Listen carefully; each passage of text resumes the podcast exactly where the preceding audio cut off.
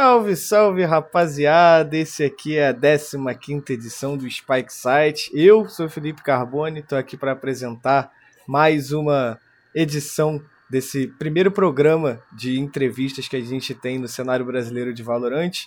Vou fazer a introdução ao nosso convidado antes de chamá-lo para dar boa noite a todos vocês. Como sempre, o texto do meu querido Caco, jamais roubarei o crédito dele.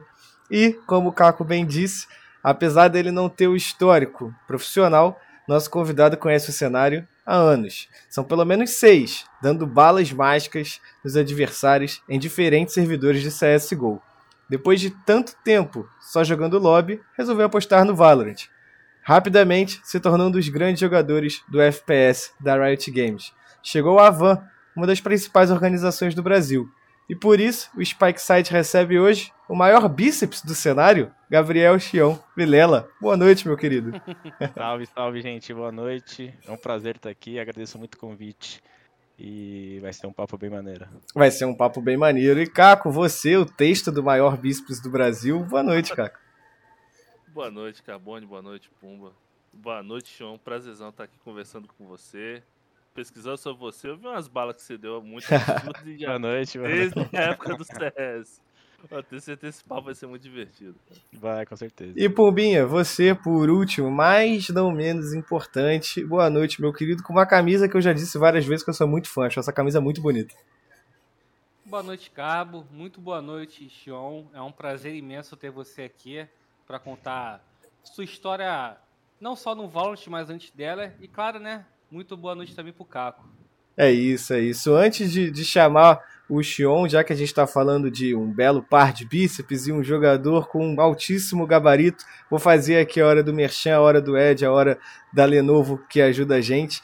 E ela quer saber se você deseja ter alta performance, assim como o Xion tem puxando ferro e também no Valorante. Se você quiser ter, experimenta aí o Lenovo Legion 5i, que vem equipado com processador da décima geração Intel i7, placa gráfica NVIDIA GeForce RTX 2060, 2060, da forma que você quiser falar. Mas o mais importante, ela tem 6 GB e memória RAM de até 16. Então, além disso tudo, se você está gostando da nossa belíssima voz aveludada, tanto minha quanto do Caco quanto do Puma, estamos todos aqui equipados com esse belíssimo headset da Lenovo. Obrigado, Lenovo, pela parceria. Estamos sempre aí. E Xion, agora você outra, outro gabarito aí de altíssima performance, a gente quer saber, mesmo tendo muita habilidade, sendo level 20 na GC, por que não tentou ser profissional antes? Cara, então, é, falar eu nunca tive oportunidade, pode soar um pouco injusto, mas eu passei por muita coisa. Assim, eu passei anos sem PC, passei, vou TV, não passei pô, sem celular, sabe? Eu tive muita complicação durante a minha trajetória durante minha adolescência que, tipo, eu simplesmente não tentei, sabe? De fato, eu não tentei. E aí, quando eu consegui uma condição melhor, comecei a trabalhar, eu falei, pô, o que, que é legal? Um PCzinho, pega um FPS bom e um monitor de 240, né? Porque eu comprava um 144 um 240 direto. Aí eu comprei 240 e falei, pô, beleza, isso aqui não é o mesmo jogo que eu jogo. jogo isso aqui há 10 anos e agora com esse monitor aqui, que isso? Mudou, comece... né? É, eu é. falei, ó, oh, tem uma coisa diferente aqui. Eu comecei a jogar, jogar, jogar. Só que isso foi o quê? Dois meses antes de lançar o Valorant. Certo. Aí eu falei, tá, CS, eu tô jogando bem, tô, pô, consigo desenrolar um pouquinho, mas vai vir o, o Valorant, que é da Riot, já é uma empresa consolidada no cenário, tipo, de esportes, por conta do, do LoL. Eu falei, vamos com tudo, vamos com tudo. Eu acho que eu comprei um monitor com defeito, que eu fui para um monitor de 144 e não deu bom não, então. ai, ai. E o, o Sean, é, como é que foi que começou o seu interesse assim, pelos jogos, assim, principalmente a, a, os títulos de FPS? Na verdade, os meus praticamente toda a minha vida eu sempre fui main FPS, né? No máximo eu joguei um, um Ragnarok ali, que pô, fez uma parte absurda da minha vida, mas. Toda, todos nós, né? É, então. Mas assim, aí eu ficava, pô, um pouquinho de Ragnarok um pouquinho de CS. Isso com 11 anos, 15, até os. Pô, minha adolescência toda. Mas assim, é... quando eu fui levado pra Lan House pela primeira vez pelo meu primo, comecei a jogar, falei, cara, eu, eu, eu senti que eu tinha uma, um pouco de facilidade, né? Aí eu falei, tá, isso aqui é legal. E eu era o quê? Nerdauro? Pô, não, não era muito bem socialmente, vamos dizer, quando eu era mais jovem. Aí eu falei, pô, esse jogo aqui eu sou bom. Aí eu comecei só a jogar, me internava quando eu era mais novinho, ia pra Lan House e pedia, mãe, me leva pra Lan House, vou passar o final de semana inteiro lá, 5, 7 horas, vou ficar jogando CS com os caras mais velhos, não quero sair, não quero nada, só quero jogar. E foi indo, sabe? Foi, sei lá, paixão absurda, assim, desde sempre, desde, tipo, eu comecei a jogar com 9 anos, se eu não me engano. Caramba. E desde então é minha paixão absurda até agora. E desses seus momentos em Lan House, assim, qual que foi o mais marcante, assim? Quando você, pô, já, já sentiu uma coisa diferente? Porque sempre tem aquele momento, né? Aquela bala que você nunca esquece. Aquele momento especial na Lan House, que você marcou nossa época. Ah, na verdade, a- uma coisa que, pensando agora, que me marcou foi quando a galera queria me bater no, no Lan House. É justo, é justo. É, porque você tá naquela, pô. Pipe Day, tá na, tá na house ali, galera tipo de vila, brincando com, com seus com meus amigos. E aí tem a galera mais velha, né, que também vai jogar.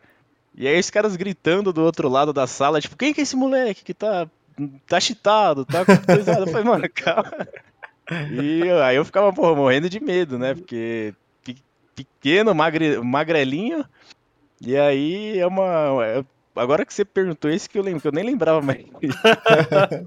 Quem bate, quem bate esquece, quem apanha não esquece, né, Chum? É, exatamente, exatamente. E você falou que sua mãe, você falava com sua mãe e tal, é, ela não, não se importava com esse clima hostil, não? Nunca foi problema pra ela deixar você na Lan House lá passando muito tempo. Ah, na verdade ela nem sabia, né? que tinha Então tá que, sabendo que, agora, que caía, assistindo. é, que caía ali no, no dentro do servidor e rolava gameplay até de noite e eu me garantia dentro do server. Fora, graças a Deus, nunca aconteceu nada. Agora, em Agora que compensação, né? Não, a- a- é, agora, se eu for na Lan House, acho que não vai acontecer nada, né?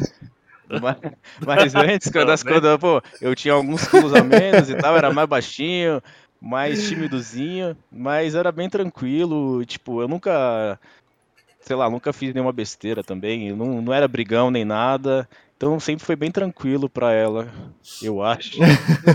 Eu acho. E, ô Xion, como é que foi essa sua transição? Que eu acredito que você frequentou a Lan House até um período, né? Até, como acho que foi a maioria, quando caiu até um pouco de desuso, assim. É, e depois você foi pra casa tentar jogar e descobriu o CSGO, né? Pô, na sua época devia ser 1.6, né? Acredito. Sim, era 1.6, joguei muito, muito 1.6, eu tenho um vídeo de 1.6. Eu participei de uma comunidade no Orkut, que tinha uma, uma comunidade de edição de vídeo, inclusive o Cid, que é um menino aqui, o coach do CS, dava Liberty, ele também fazia parte, então eu vivia 24 horas aquilo lá, sempre joguei. E jogando CSGO também, durante todo esse tempo, até vir pro Valorant, é, foi, foi muito bom, muito, muito bom mesmo. Xion, é, você comentou, né, que você pedia para sua mãe para te levar na LAN. E essa é até uma pergunta que eu geralmente faço aqui no, no Spike Site. Como é que era a relação da sua família com jogos assim? Porque é, tiveram, né, pessoas aqui que falaram que tiveram problemas, outras nem tanto. E com você, cara, como é que foi?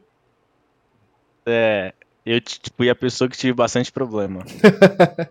É, o que acontece? A minha casa era bem pequenininha, né? Na época.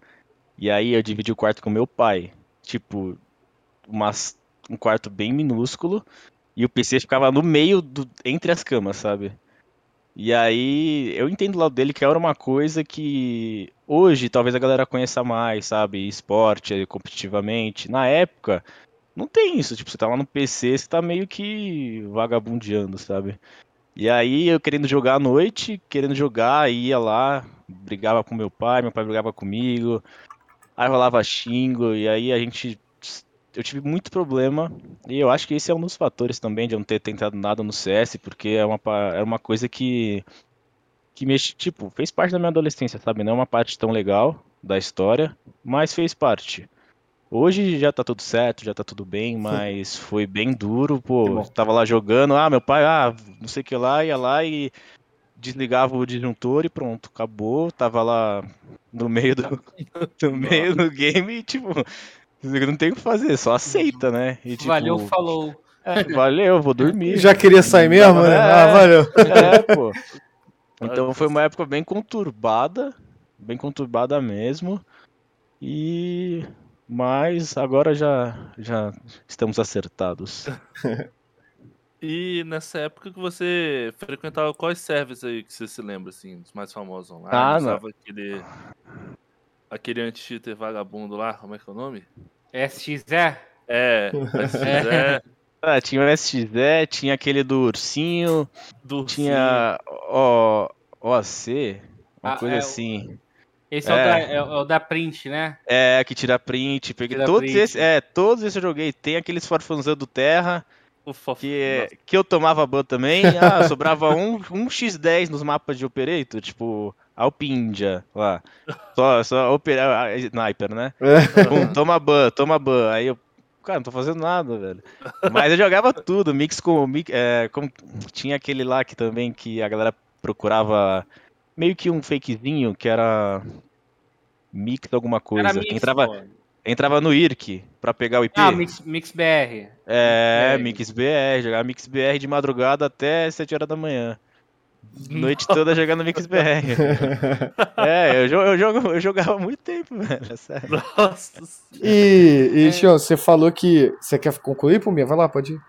Não, eu ia falar que ele tá dos old school aí, pô.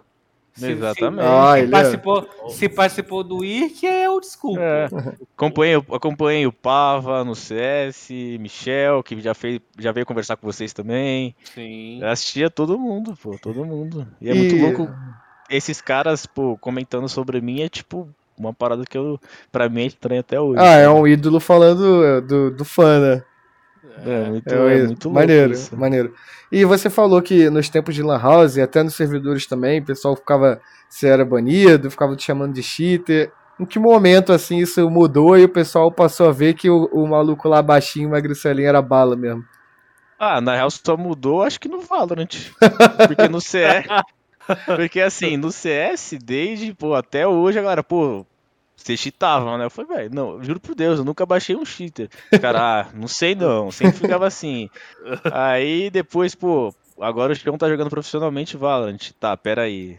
Beleza, tem uma coisa aí, sabe? Mas mudou, acho que foi no Valorant mesmo, porque antes, ah, tá cheatado, tá cheatado, não tem jeito. Ô, Xion, é, no início aqui do programa, né, você comentou que se você só conseguiu é, ficar no jogo mesmo quando pôde comprar é, o seu computador, né, o seu Aham. monitor. Cara, eu queria saber pra você, né, é, cara, se, tipo assim, se isso não tivesse acontecido, você tinha, você pensou, teve medo é, do, teu, do seu sonho de ser profissional não acontecer? Ah, na verdade, eu meio que já tinha enguivado, né? Eu meio que já tinha aceitado que eu ia ter que ir pro escritório de manhã e normal, ter essa vida mais cotidiana, sabe? Eu já tinha aceitado, eu não ia tentar ser pro no CS nem nada. O que acendeu essa chama de volta foi realmente o Valorant. Porque eu ficava lá no trabalho, desde que era pro Project A, que eu soube que ia ter esse FPS da Riot, eu entrava todo dia no Reddit, Project A, pra ver se tinha alguma notícia, pra ver se tinha algum vazamento. Chegava de manhã, via. Chegava de tarde, via. Tomava café, abria. Ficava dando F5 e nada, nada. Meu Deus do céu, velho. tipo, pô, realmente foi. Eu falei, cara, é a minha última esperança. Porque se não fosse o Valorant, eu não sei. Tipo, não existiria o Xion. E. Ó, pô, mano. eu posso completar? Claro, onde? Pode tudo. É, e, o, o, o Sean, e, cara, assim, abriu uma curiosidade, não sei se você quer falar sobre isso, mas, cara, é, como é que era a sua vida assim, cara? Você, é, você falou de trabalhar no escritório, como é que era a sua vida assim, fora do jogo? Então, eu tava começando a entrar nessa parte de empresa. É, eu me formei, eu tava me formando em comércio exterior. E aí eu arrumei um estágio, tava trabalhando, É, inclusive estava numa empresa bem legal, com pessoas, tipo, maravilhosas. Tipo, não tenho nada a reclamar, só agradecer durante o tempo que eu estava lá.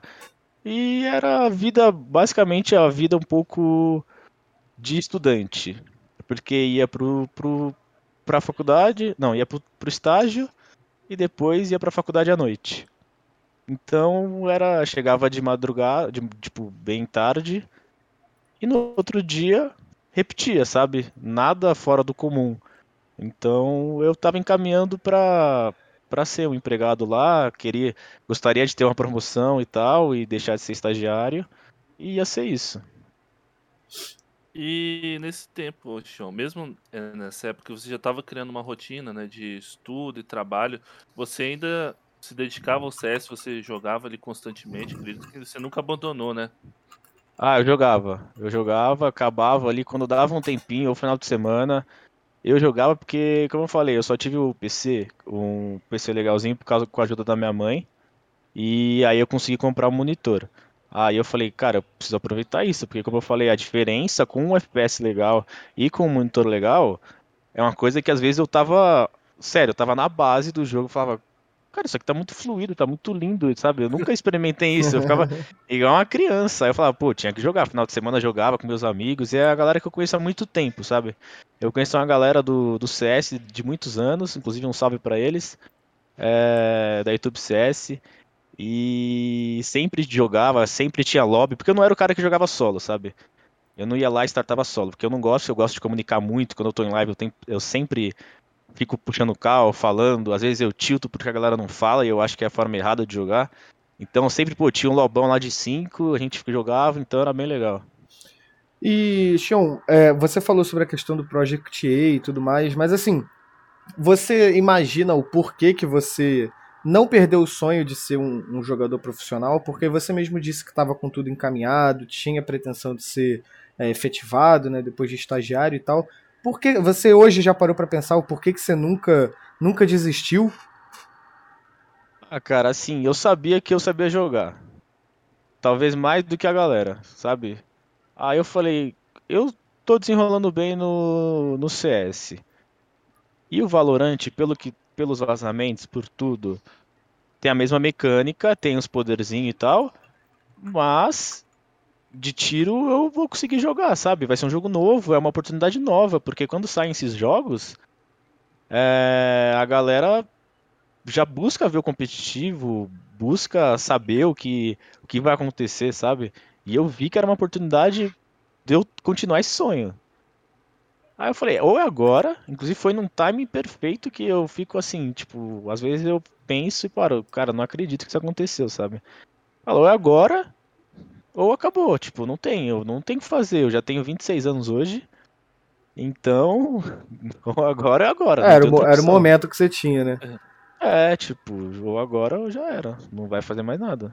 Mas, o Xion, antes disso, você não chegou a receber nenhum convite, assim, pra, pô, vamos formar um time, vamos montar aqui, disputar um campeonato.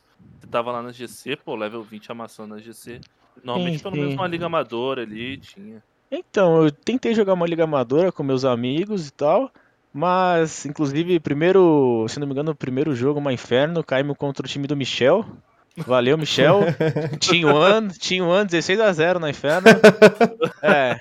Aquele a gente, abraço. É, aquele que a gente só tava brincando lá, chegou lá, tinha um ano, falei, que isso, gente, tô na amadora, não sou pro player É, então, aí... Mas não, porque no finalzinho ali, eu tava jogando com a galera que tava conhecendo o jogo é, recentemente, sabe? A galera leva um pouco mais baixo, level 15, 16 tava no, no hype. E eu jogava só pra, pô, vou completar aqui, vou dar uma dica, vou brincar também, e abaçava lá.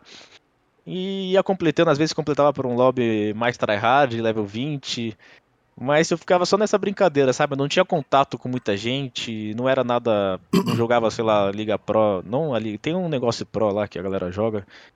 Mas eu não jogava, ah, só. Ranked Pro, né? É, é, Ranked Pro. Não, não jogava nada disso. Eu, literalmente só jogava para brincar. Às vezes tinha level 11 no meu lobby. Eu só ficava brincando lá, trocando um tiro e, e era só isso. E, mas, show, você chegou nessa qualidade toda que você tem hoje, que todo mundo te conhece, só brincando ou você às vezes abrir um aimbot, se você treinava. Pro pessoal aí que também às vezes acha que tá tarde demais para começar, né? Como é que era a sua rotina, assim, para ficar bom? Então, assim, no CSGO, eu, a Inbots veio depois, né? Depois, tipo, teve o CS 1.6, aí depois veio esse negócio de Inbots, treinar Uhum. mira. Antes não tinha nada disso, pelo que eu me lembro. Não tinha negócio de treinar mira, coisa, só DM, coisa e tal. né? É, só DM. E aí, no 1.6, eu era o tryhard do DM. Eu tinha. Eu entrava aqueles DM infinito, aí eu, eu colocava lá o nome do. O meu nick de mestre dos frags. e, e, tipo, e, e- era inaceitável ficar em último. Em último não, inaceitável não estar em primeiro no DM. Aí lá, 400 kills e tinha que, tinha que ter um ratio assim, assim é, de 2 pra 1, um, Uhum. duas kills pra uma morte, Uhum. sabe? Senão eu Ah, falava, ah. pô, tô fraquinho hoje. Aí eu... é, então, aí eu ficava nessa, mas no CSGO eu nunca tive muito não, porque como era só brincadeira, eu eu tive mais no Valorant, né? No Valorant eu tinha mais de eu tenho mais de, pô, treinar mira e tal, porque profissionalmente, Sim. mas antes eu não não, no 1.6 tal- talvez o, os esses mata esses mata-mata do, do 1.6 me ajudam, me ajudaram um pouco. Mata-mata de 1.6 era duro, pô. Ah, mas pô, era bom, pô, é 500 frag, pô. E, ô Sean, já que a gente tá falando de treinamento, né? Não tem como perguntar. Você, né, se mostra, se mostra o- um, um jogador fit, né, aí, ó, já fez, fez até o famoso double bíceps. Cara, e como é que é essa vida, assim, de, de cuidar da saúde, né? Isso é cuidar da saúde, é, cuidar do corpo. Como é que surgiu isso na sua vida? Então, pra mim foi desde sempre. O que acontece? Eu sou o cara que eu jogo bola desde criança também. É, meu pai, tem muita influência do meu pai também, porque meu pai ele é professor de educação física, já deu aula de natação, sempre foi desse meio. E eu, meus primos, eu sou muito próximo dos meus primos, a gente sempre jogou bola. Vamos dizer que a gente também tem um pouco de facilidade para jogar bola, fazer esporte, qualquer esporte. E a gente, pô, futebol na rua, futebol na escola. E aí, sempre que você tá ali com uns 12 para 13 anos, você fala, pô, academia e tal. Porque a academia é meio que é setado na vida com 15 anos. Aham. Aí eu cheguei 15 anos, pô, academiazinha, guys? Bora. Aí fiz academia, tipo, matrícula na academia e comecei a ir. E, e, tipo, gostei também, porque é, começou a me dar, assim, mais confiança, sabe? Tipo, quando vem o resultado, porque eu sempre fui uma pessoa muito tímida, mesmo fazendo esporte e tal. É, sempre fui muito tímido, não conseguia relacionar, me relacionar bem com a galera, com, com, com mulher, menos ainda. Então, era uma coisa bem, é, bem abaixo. E aí, pô, a academia me ajudou de, de- de- de diversas formas. É, inspirar de alguém que joga Ragnarok, né? Eu sei bem disso. Fui igualzinho Não, também. Magzinho, bom demais. Era meu refúgio, era meu É, refúgio. eu entendo muito isso aí. Mas, Sean, você, você chega a seguir esse lifestyle assim, e até em relação também à, à alimentação, ou é só a parte de se exercitar, manter o shape e dali? Então, é porque assim, eu. Porque tá muito ligado, né? Fazer exercício com alimentação. E assim, eu nunca tive condição antes de ter uma alimentação regrada. Porque querendo ou não é caro. Pô, você vai comprar talvez um suplemento, você, aí você tem que fazer o quê? Você tem que passar no nutricionista. Aí você tem que comprar comida pra caramba. Eu nunca tive, eu treinava e o que acontece? Como eu não tinha muita condição, uma condição legal, eu não ia pra, sei lá, pra restaurante, churrascaria, nunca tive isso. Então eu não ficava, tipo, não ganhava peso, eu mantia, eu treinava, comia o que tinha e ficava certo. Agora que eu tive, quando eu fiquei mais velho, que eu tive a condição de, de ter toda essa estrutura de alimentação, e aí eu gosto de seguir a dietinha lá, comer as coisas certas. Agora na Liberty, inclusive, a gente tem esse estímulo, a gente tem todo o suporte para fazer isso. Então eu gosto muito. Eu tento seguir o máximo que eu consigo. E, ô Sean, né, você, é, assim como a gente aqui que é, vem do CS, você é conhecido pelo Double Biceps do Valorant, mas no CS tem um Pacha Bíceps, né? É, Você, você tipo assim, é uma, uma, uma pergunta que vem na cabeça, cara. É, ele te inspirou em alguma coisa assim também? E, tipo assim, você no futuro até brincar com o Nick, Xion Bíceps ou algo assim, pra, pra entrar na, no Ei. hype, na, na vibração da, da comunidade? Cara, assim, não me inspirou, Mas eu sou muito fã. Às vezes a galera chega na live e fala, pô, Sean, Pacha Bíceps do Valorant. Eu falo, se eu tiver 5%, 10% do que esse cara conquistou no esporte, eu tô realizado. Porque o cara é um monstro, é uma lenda do, do esporte. Eu sou um fã incondicional. Mas é, não, não me inspirou, sei lá, eu só faço. Eu tava fazendo live em casa aí, ganhava um clutch absurdo meti um double biceps logo. e, e, foi rolando. Aí a galera fica pedindo, eu falo, não, galera, calma, não é toda hora também, né? De vez em quando, quando faz alguma coisa legal, porque senão fica, fica um pouco manjado, sabe? Aí, pô, perde um pouco a graça. Mas. É isso. E, e Sean, eu acho que você, a gente recebeu o Pipa aqui semana passada também. depois a gente faz um X1 aí pra ver quem tem o maior bíceps aí do cenário. Mas eu acho.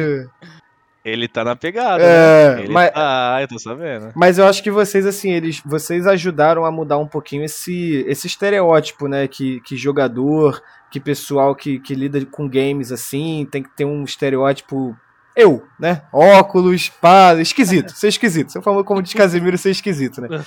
E vocês. Você... Ou ter uma barriguinha. É, então. Ah, você não viu a minha aqui, filho, minha bança de cadela aqui, tá bem guardada. Mas eu acho que vocês ajudam a, a, mudar um pouco esse estereótipo. Teve até uma pesquisa que eu fiz uma matéria acho que ano passado falando que jogadores com que passam a cuidar mais da saúde têm um desempenho melhor é, nos servidores, Sim. independentemente da modalidade, né? É, você se enxerga hoje como um exemplo para a comunidade que você é, ajudou a criar, tanto no Valorant quanto o pessoal da Van Liberty, pessoas próximas. Você consegue se ver como esse exemplo, como o próprio Pumba falou do Pacha também, que ele fez uma academia lá para um pessoal, para é. é, arrumar jogadores jovens. Você hoje se vê nesse, nesse caminho também? Cara, assim, eu me vejo mas não é, é assim, é uma coisa que é natural minha, sabe? Uhum. É, eu, Xion, eu, Gabriel Vilela, eu faço isso. E aí eu vejo que talvez eu tenha uma responsabilidade de chegar a galera na minha live e comenta alguma coisa, eu tento orientar, tipo, galera, antes de fazer qualquer coisa, passa no nutricionista e tal, porque eu não sou ninguém. Mas eu vejo que a galera fala, ô, oh, comecei a fazer academia por causa de você e tal. Então, não que eu me coloquei nessa posição, ou talvez sim. Mas aconteceu e, tipo, eu acredito que seja uma, uma causa nobre, sabe? Uhum, maneiro, seja maneiro. uma boa causa, entendeu? Então, o máximo que eu puder fazer pra continuar assim, pra galera começar a se cuidar, começar a se cuidar fisicamente, começar a se cuidar mentalmente, eu vou dar o meu máximo para poder ajudar, entendeu? Maneiro, maneiro. Hum, legal, legal. É, Ô, Xion, você comentou aí, você comentou rapidamente sobre. Você acompanhava já desde aquela época o cenário competitivo, falou do Michel, do Pava. Você poderia contar mais um pouco pra gente? Você lembra dessa época do, do MBR antigo? Lembro, lembro. das tretas, das tretas de lã, do próprio Gaulês mesmo. E como foi para você ver todo esse processo de evolução? Porque naquela época era quase nada, né? Era um troço minúsculo e hoje se tornou o que se tornou. É, então, é muito louco de ver isso, é muito legal. Porque naquela época não tinha estrutura, tipo, nem de transmissão, até mesmo a Twitch, que é uma ferramenta que agora é, ajuda muito nesse uhum. quesito, porque antes não tinha Twitch. Antes é... você entrava no jogo, digitava o IP lá e assistia do jeito que você queria, pelo HLTV lá do CS, sabe? Não, não tinha narração, não, tipo, até tinha, mas gringa, sabe? E aí depois as coisas vieram crescendo, começaram a crescer, eu vi meio que não, é, a morte do CS 1.6 ali, eu não sei se foi 2011, se foi 2012, que aí deu uma esfriada muito grande. É, foi por e, ali, É, foi por ali, né? Que inclusive a galera começou, tipo, parou de jogar e tudo. E aí com a ascensão ali do do CSGO, do Fallen, do, do Fallen do pra fora, do Fallen fazendo conteúdo, é uma coisa muito interessante ver isso tudo acontecendo e como a comunidade se desenvolveu a partir de desde lá adiante, sabe? Então eu acho que é, só vai a partir de agora só tem a, a crescer e vai ser absurdo. E, o Chão, agora no Valorant, né? Eu sei que você falou um pouco disso brevemente, mas é, você como um jogador, né, tá podendo é, ver de perto, até mesmo jogar é, com grandes nomes que eram do CS, né? Você falou do Michel, o Michel jogou por um tempo pela Falcol, o Pava, mesma coisa. Hoje eles são dois grandes influenciadores né, do, do Valorant. O Gal a gente vê vira e mexe aparecendo no Valorant também, com transmissão. O, Watch Pa- a Watch Party, e o Spaca também, né, que virou comentarista. Spaca é um quero- monstro. Então, eu quero saber mais Eu de você. Como é que você vê isso? Como é que você lida, por exemplo, você recebeu alguma mensagem de- dessas pessoas te elogiando, ou até mesmo na live? Como é que você vê é, o Xion hoje, profissional e ídolo, né? Você já tem seus fãs, é, recebendo uma mensagem de carinho de pessoas que eram, se- são seus ídolos, né, do passado, assim. Sim. É, pra falar a verdade, eu ainda não me acostumei. É, é, é meio estranho porque, pô, tô lá jogando, aí eu abro a live do Pava e ele fala uma coisa legal de mim, sabe? Aí eu falo, cara, é o, Pava, sabe? O cara viveu isso, o cara viveu o sonho há muitos anos atrás, o cara tem uma história, tipo, o Spaca jogou. Tipo, o Spaca, eu falo, eu- às vezes ele narra os nossos jogos da Van Liberty, parece que ele tá no teste com a gente, porque ele fala exatamente o que a gente tá pensando. Então, é uma coisa bem, bem estranha ainda pra mim. É, Antes era mais estranho ainda, eu tô ainda absorvendo tudo, como que tá acontecendo. Mas eu acho, na verdade, eu acho bem incrível, pra falar a verdade. É, eu acho muito massa. E eu me sinto muito, como fala? Honrado? É, não é a palavra. Eu não consigo achar a palavra certa, sabe? Mas. Prestigiado, né? É, tipo, honrado, prestigiado de estar nessa posição, sabe? De estar vivenciando isso é uma parada muito, muito louca pra mim ainda. E você falou, Xion, agora há pouco que daquele do fatídico 16 a 0 da T1 do Michel que você lembrou no CS e tal. E no Valorant, cara, qual foi o jogo que você entrou e falou assim, caraca, tô jogando com os caras aqui agora? Putz, é... Eu acho que quando eu falei isso, tô jogando com os caras aqui, mas você fala do, do no caso Pav e tal, assim? Ou, Ou no uma- geral? No É, geral, no, geral, pô, no geral. Não, acho que foi contra a 100 Thieves, velho, tipo... Maneiro. Até Ah, porque é tinha... o, eu tinha... Pô, Pô, o Nitro é- tava jogando Major ontem. É, exatamente, a É, galera pô. do CS. O Rico, Rico. pô, o Rico É, também é das antigas. O Rico tá jogando há mil anos também. Já teve diversos mundiais. Aí eu falei, tá. Daí bugou mais minha mente ainda. Tô maluco. E quando tu, quando tu matou algum deles, você deu aquela comemorada a mais assim? Eu pergunto isso. Botou É, e eu pergunto isso porque quando eu, eu já falei aqui várias vezes, mas a gente quando jogou no mix da firma, que a gente óbvio tomou uma surra, quando eu matei o Pava, eu falei, ah, matei o Pava, foda-se, posso perder o jogo. É que assim, vamos conven é, convenhamos, eu não matei muito, né? Porque a gente tomou um atropelo da 100 Thieves. Mas na hora do jogo ali não dá pra comemorar, esque- esquece, é só um homem, é só um, uma jet, não, tipo, as, as coisas saem da cabeça, pelo menos a minha saiu, Aham. não tem mais, é só, lógico, tem o Asuna abrindo, mas o Asuna é, no- é novinho, eu tinha que me preocupar com ele, que ele não é da, não tinha toda essa história, não tem toda essa história, mas tava lá ruxando pra cima de mim, eu, se eu parasse pra pensar que era o Rico, se era o Nitro, eu tava ferrado. Deixa pra depois, né? É, Pode depois eu tiro depois, né? foto, tiro foto, speak English um pouco. e era. E, e rolou, cara, esse momento fã assim? Ah, Não, rolou, tipo assim, rolou, rolou, eu, eu te, eu te pergunto porque assim, eu já tive a oportunidade, né, de, de ver o pessoal também em torneios de CS, de LoL, né, que era do LoL, e pô, sempre tentava tirar uma caixinha ali no finalzinho, né, depois Dá de tietada, né? Tem que dar É, tietada. pô, dá tietada, pô. Rolou, Não, cara, então, esse ah, ponto? Rolou, rolou. É, tem, inclusive, depois do jogo contra a 100 Thieves, o Liazzi, ou. Eu não sei como que aconteceu. O Asuna mandou uma mensagem pro Liazzi, o Liazzi mandou uma mensagem pro Asuna. E aí eles estavam combinando lá que eles, que eles eram as crianças em Berlim. O Liazzi até postou uma foto, eu postei a minha foto com o chinelo amarelo, não sei se vocês chegaram a ver. Mas aí eles combinaram de se encontrar lá no hotel. O, Asuna, né? O Rico a gente se encontrava direto lá no, no hallzinho do hotel, ficava conversando, pô, I am big fans of you, não sei o que lá. Big fan here, né? É, Big fan here. é, é, take pictures, please. Mas a, gente, a gente desenrolava, desenrolava, falou, pô, a gente segue. Eu não consegui, a gente não conseguiu falar com o Nitro. Que o Nitro também, pô, um jogador incrível, tava jogando Major, campeonatos importantíssimos. Aí, mas rolou, rolou. Teve uma fotinha, uma conversa, foi bem legal. É, maneiro. E ô Xion, é, agora já indo para a sequência aí da sua carreira, né? A, é, em relação ao competitivo do Valorant, como é que. Qual foi o, o ponto que você percebeu, pô, dá pra, dá pra ser profissional aqui? Quando é que você percebeu isso? Ah, cara, assim, desde o começo eu já queria ser profissional no Valorant. Desde que foi anunciado. Eu chegava e falava pros meus amigos, vou ser pro. Não sei se vai ser no começo, não sei se vai ser no, no agora 2021, não sei se vai ser em 2022. Eu vou ser pro, não sei o que vai acontecer, mas eu vou tentar. Se eu não conseguir arrumar um time, eu vou ficar lá jogando ranqueado até cair a mão. Pra aparecer, pra galera me ver. Mas eu vou ser pro. Então, esse foi o meu pensamento, sabe? Não tinha outra opção. Não era, ah, pô, vou tentar aqui, não sei o que lá. Eu, Xion, falei, eu vou ser, vou dar vida. Se não conseguir, sei lá, conciliar com o trabalho, eu vou. Não recomendo.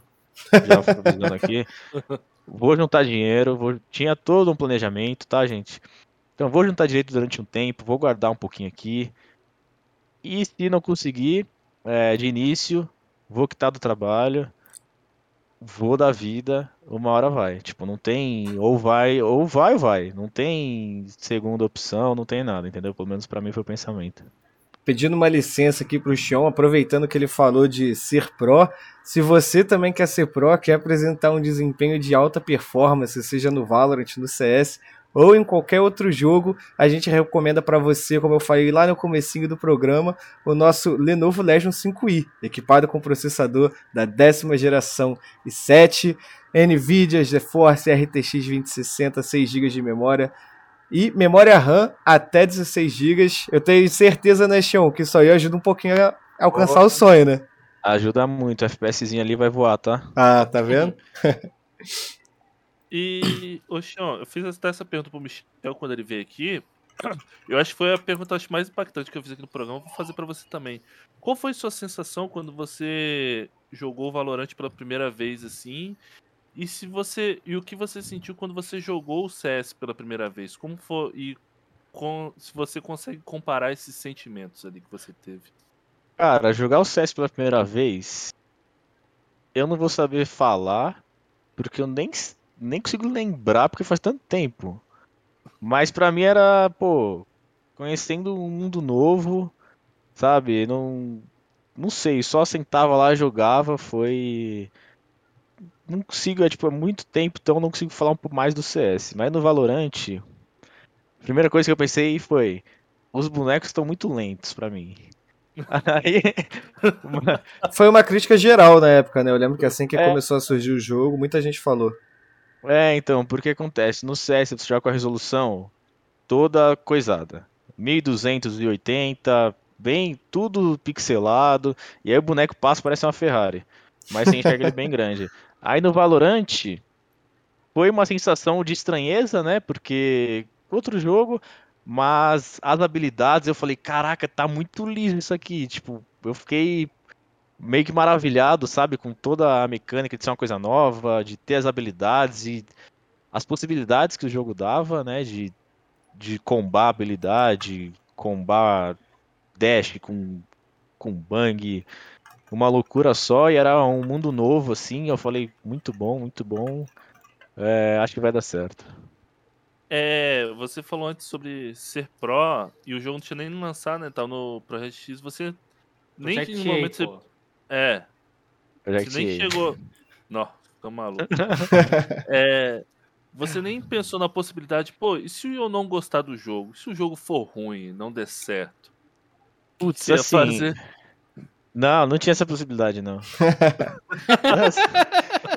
não tinha, porque às vezes você joga e aí a galera fala, ah, mas o CS não sei o que lá, mas aqui não sei o que lá. Eu falei, não tô vendo isso não. Tá muito lindo.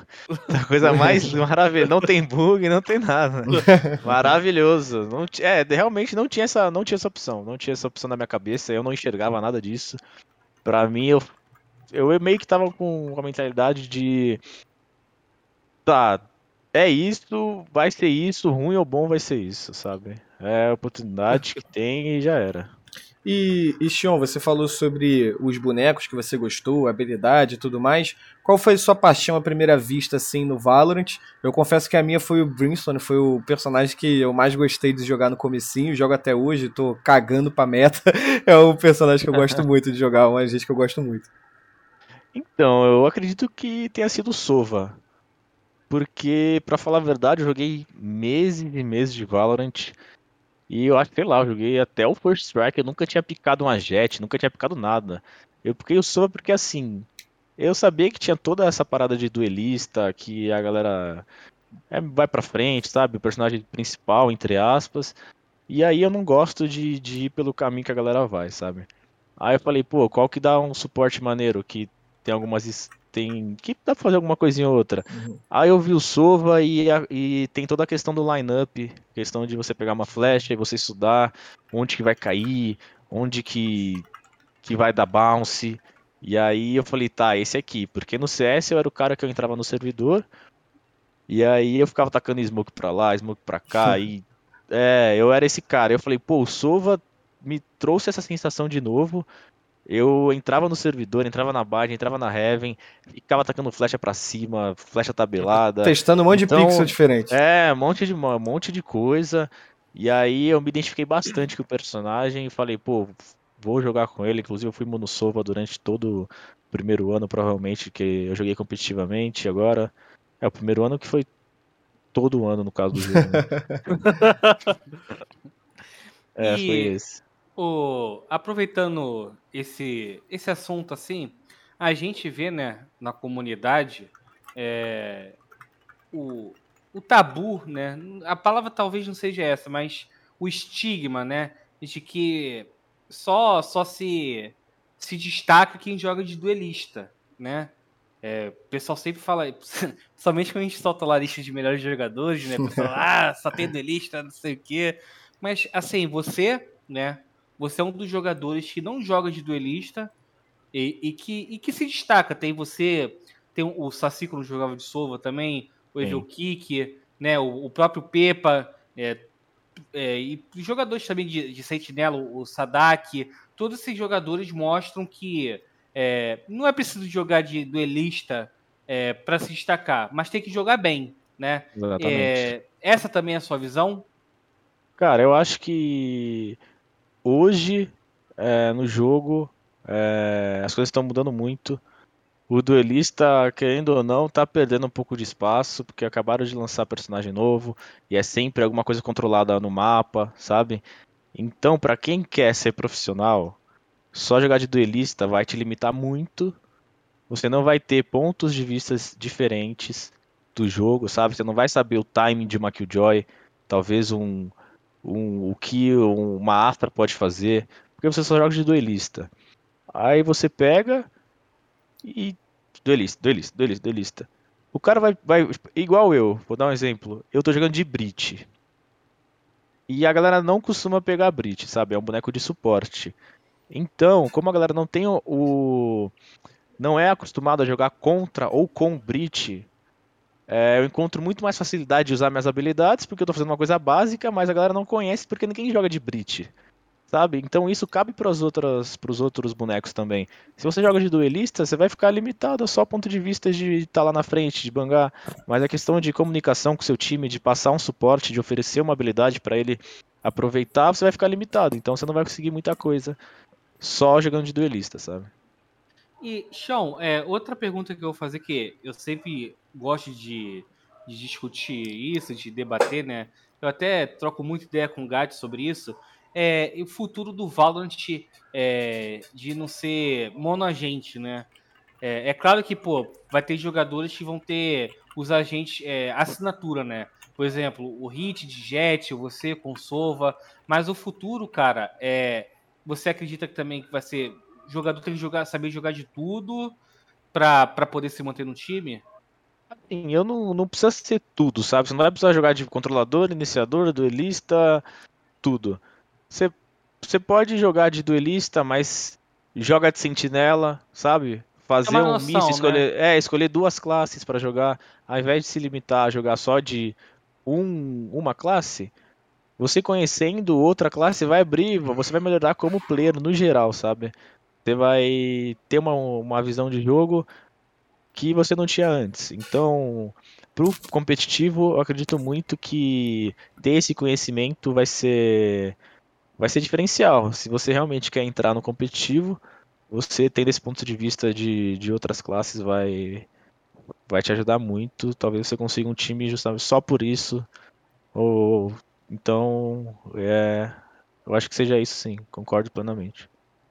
É, Xion, falando em, em, virar profissional, é, você como é que começou sua carreira ali no Valorant? Quando você formou seu primeiro time, que eu acredito ter sido na Notreb, né? Isso. Lá no início, no início de 2020, como é que você juntou os meninos ali? Então, na verdade eu fui chamado, né? Porque na época tinha o Benny Hardneja na line, e aí ele já me conhecia dessa comunidade do YouTube, do, do Orkut, que inclusive o Pepa também sabe qual que é, porque ele também tava de lá. É, 2010, 2011, o Pepa tava lá, eu sei quem é. E aí. é, é, então, tem uma galera perdida aí no, no vários cenários diferentes que todo mundo veio de lá. E aí. É, o Benny me chamou e tinha, já tinha o Benny, já tinha o Plets, e tinha, na época tinha o Wolve, que era um ex-jogador de, de LoL, e a gente também é muito grato pelo que o Wolve fez na, na época, né, com, com a gente e tal. É um cara muito parceiro nosso. E a gente ficou um tempão procurando um quinto player. A gente fez teste com diversas pessoas e depois encontramos o PMDR, que a gente viu o potencial nele e a gente fechou o time assim.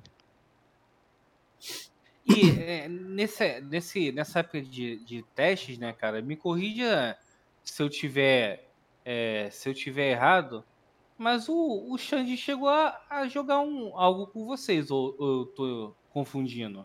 Não, você tá confundindo. Quem jogou com a gente foi o QCK. É, o, o QCK. O QCK. É, inclusive, o QCK fez parte tipo, de, momento, de um momento crucial na nossa jornada, lá no começo. E a gente jogou um campeonato que, se eu não me engano, foi a Brasil Spray City. Um dos primeiros campeonatos que rolaram de Valorant aqui no Brasil. E a gente classificou porque o QCK fez uma jogada de jet lá. Que eu, até o momento eu não sabia que era possível. Você dá chapos lá e mata, e mata outro e mata outro. Então, se ele não tivesse ganho aquele round, um jogo tava 11 a 11 a gente eco, se eu não me engano também.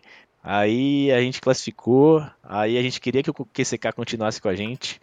Não continuou, ele escolheu, ele tava com a galera dele lá e tal, mas foi isso mesmo, o QCK fez parte da nossa da nossa história. E é, Chão, como é que você viu assim a, o crescimento da sua equipe até o convite para a Havana? Né? Porque eu lembro que vocês participavam dos torneios, é, não só do Tier 1, mas também do Tier 2, e vocês iam galgando né, de torneio em torneio. Como é que você viu essa, esse crescimento da equipe? Então, a gente. Na, é, na época, não tinha ainda um cenário definido, tinha alguns times principais, como a Game Landers, na época era Bottom Fraggers, que é o time do Krain que está aqui com a gente hoje. É, então a gente ia estudando, ia quebrando a cabeça e ia procurando organização, porque lá no comecinho começava a aparecer uma organização ou outra, e aí a gente, pô, será que vai ter org ainda? Porque fulano foi anunciado, ciclano também foi anunciado lá. A gente começou a dar um, começou a ficar preocupado. E aí a gente teve os resultados satisfatórios, apareceu legal. E aí veio a, o contato da Liberty, a gente foi atrás também, as ideias bateram muito bem. E a gente está aí até hoje, foi mais ou menos assim que aconteceu. E, Xion, antes do, do Pumba fazer a pergunta que eu sei que ele quer fazer, né? É, você, você teve a oportunidade de, de, se juntar logo a uma grande organização como a Avan e que oferece toda a estrutura e suporte para os atletas, uma staff muito grande. Como é que é você trabalhar, cara, sabendo que você tem esse backup por trás e se isso de alguma forma é, pressiona em questão de resultado e tudo mais, ou o trabalho é tão bem feito que você tem tranquilidade de saber que os resultados vão vir de forma natural? Na verdade, é... como foi a minha primeira experiência sendo profissional, eu não tenho parâmetros para comparar com outras equipes. Uhum.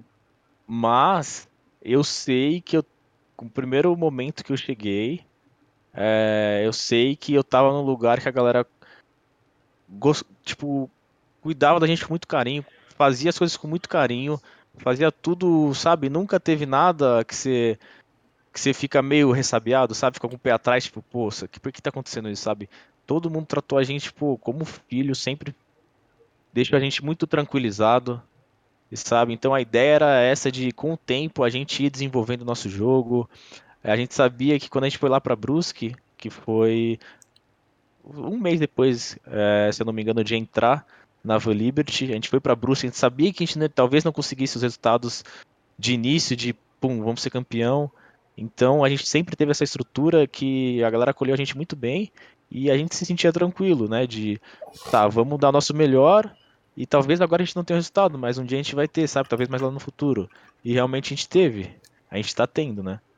Então uhum. acho que é isso.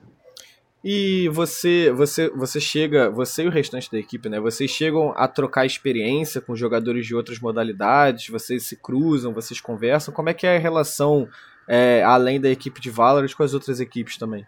Sim, é bem legal. A gente é mais próximo da equipe de CS, que uhum, inclusive uhum, a sala aqui na, na, minha frente, exatamente nesse exato momento, é a de CS. E a gente conversa, a gente já se conhece, porque ó, outra coisa, o Cid é o coach, é, e o Remix também, que é um joga de, de sniper, é um, um jogador absurdo. Ele, a gente já se conhece lá daquela comunidade que eu, que eu uhum. falei, né, mais cedo. Então, é, meio que o universo girou, trouxe a gente até aqui, sabe? É, então a gente já tinha um contato, sabe? Então é muito legal, a gente conversa. Às vezes a gente vê algumas até VOD junto para ver se tem alguma legal. coisa que dá pra gente aproveitar. A gente conversa sobre, sobre o jogo no geral. Então é uma troca de experiência muito positiva pra gente. Joga bola também? Você falou que gosta de jogar bola, bate uma bola com o pessoal aí? Pô, não deu para jogar por causa da pandemia, né? uhum. né? Mas no futuro, ou logo, logo menos, que agora já tá dando uma amenizada, é, eu vou querer jogar porque o futebolzinho é bom demais, tem que rolar ali. Já faz uma criação de conteúdo aí, os 5 é... do Valorant contra os 5 do CS. Alô, alô, Ava Liberty, Market Media. Volta aí, a ideia tá aí, pô. Com transmissão na Twitch de preferência. Faz é, a Loud, é... pô.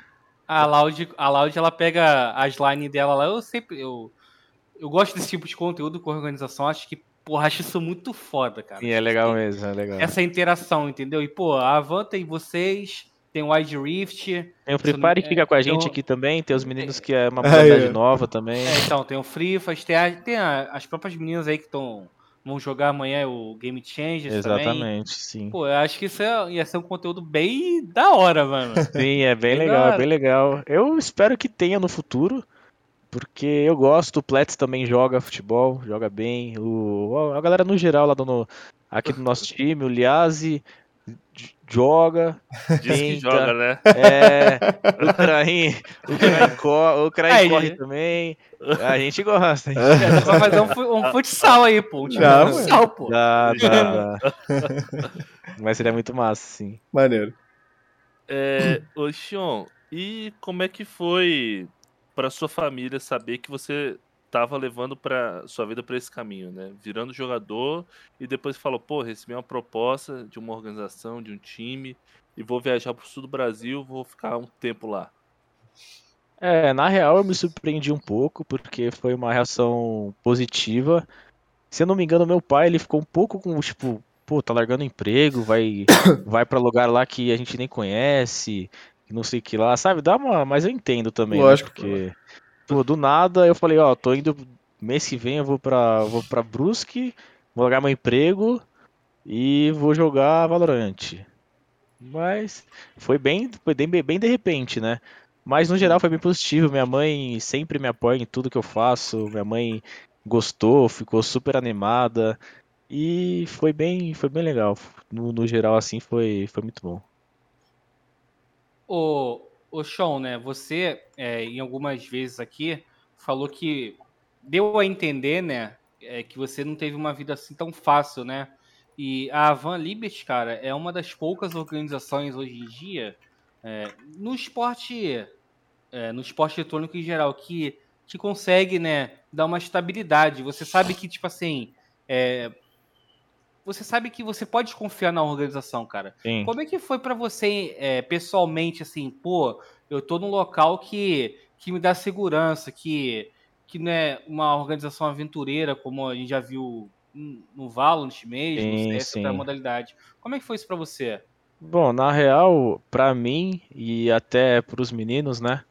é, a ideia era assim, guys, vamos dar o, dar o máximo, tipo, a gente tá aqui, tá tendo a oportunidade da vida, tipo, desde o primeiro dia, pô, acorda, faz tudo que tá sendo proposto pra gente, vai dormir cedo, sabe? Pô, aproveita que, tipo, a gente não pode perder isso.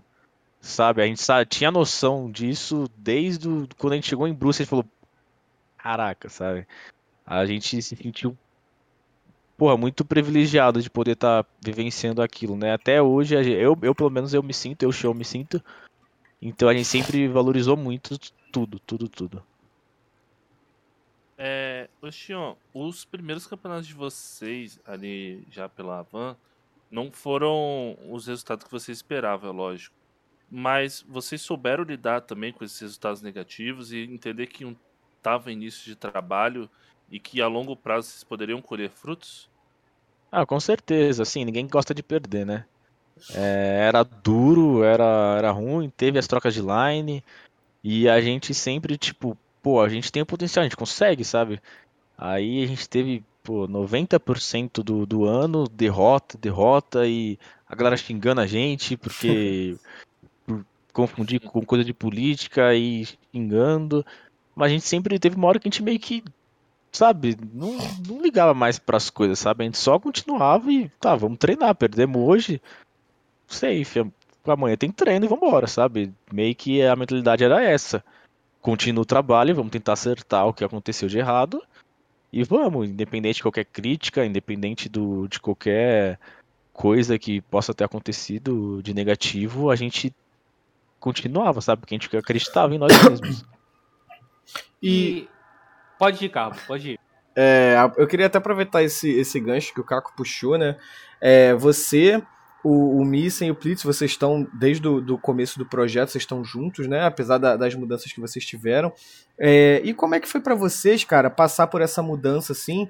E é, aí é uma opinião minha, eu acho que comparado a outros times, né, como o próprio Pumba falou, projetos que acabaram não dando certo, vocês conseguiram se manter, mantiveram a base da equipe, né, o core principal, mesmo com os resultados negativos, né? Como é que isso é conversado, cara? A gente recebeu, acho que, acho que foi o Pepa, né, Pumba, que falou semana passada, como é, a mudança de um elenco é a última, é a última alternativa que você tem que fazer para isso dar Sim. certo, né?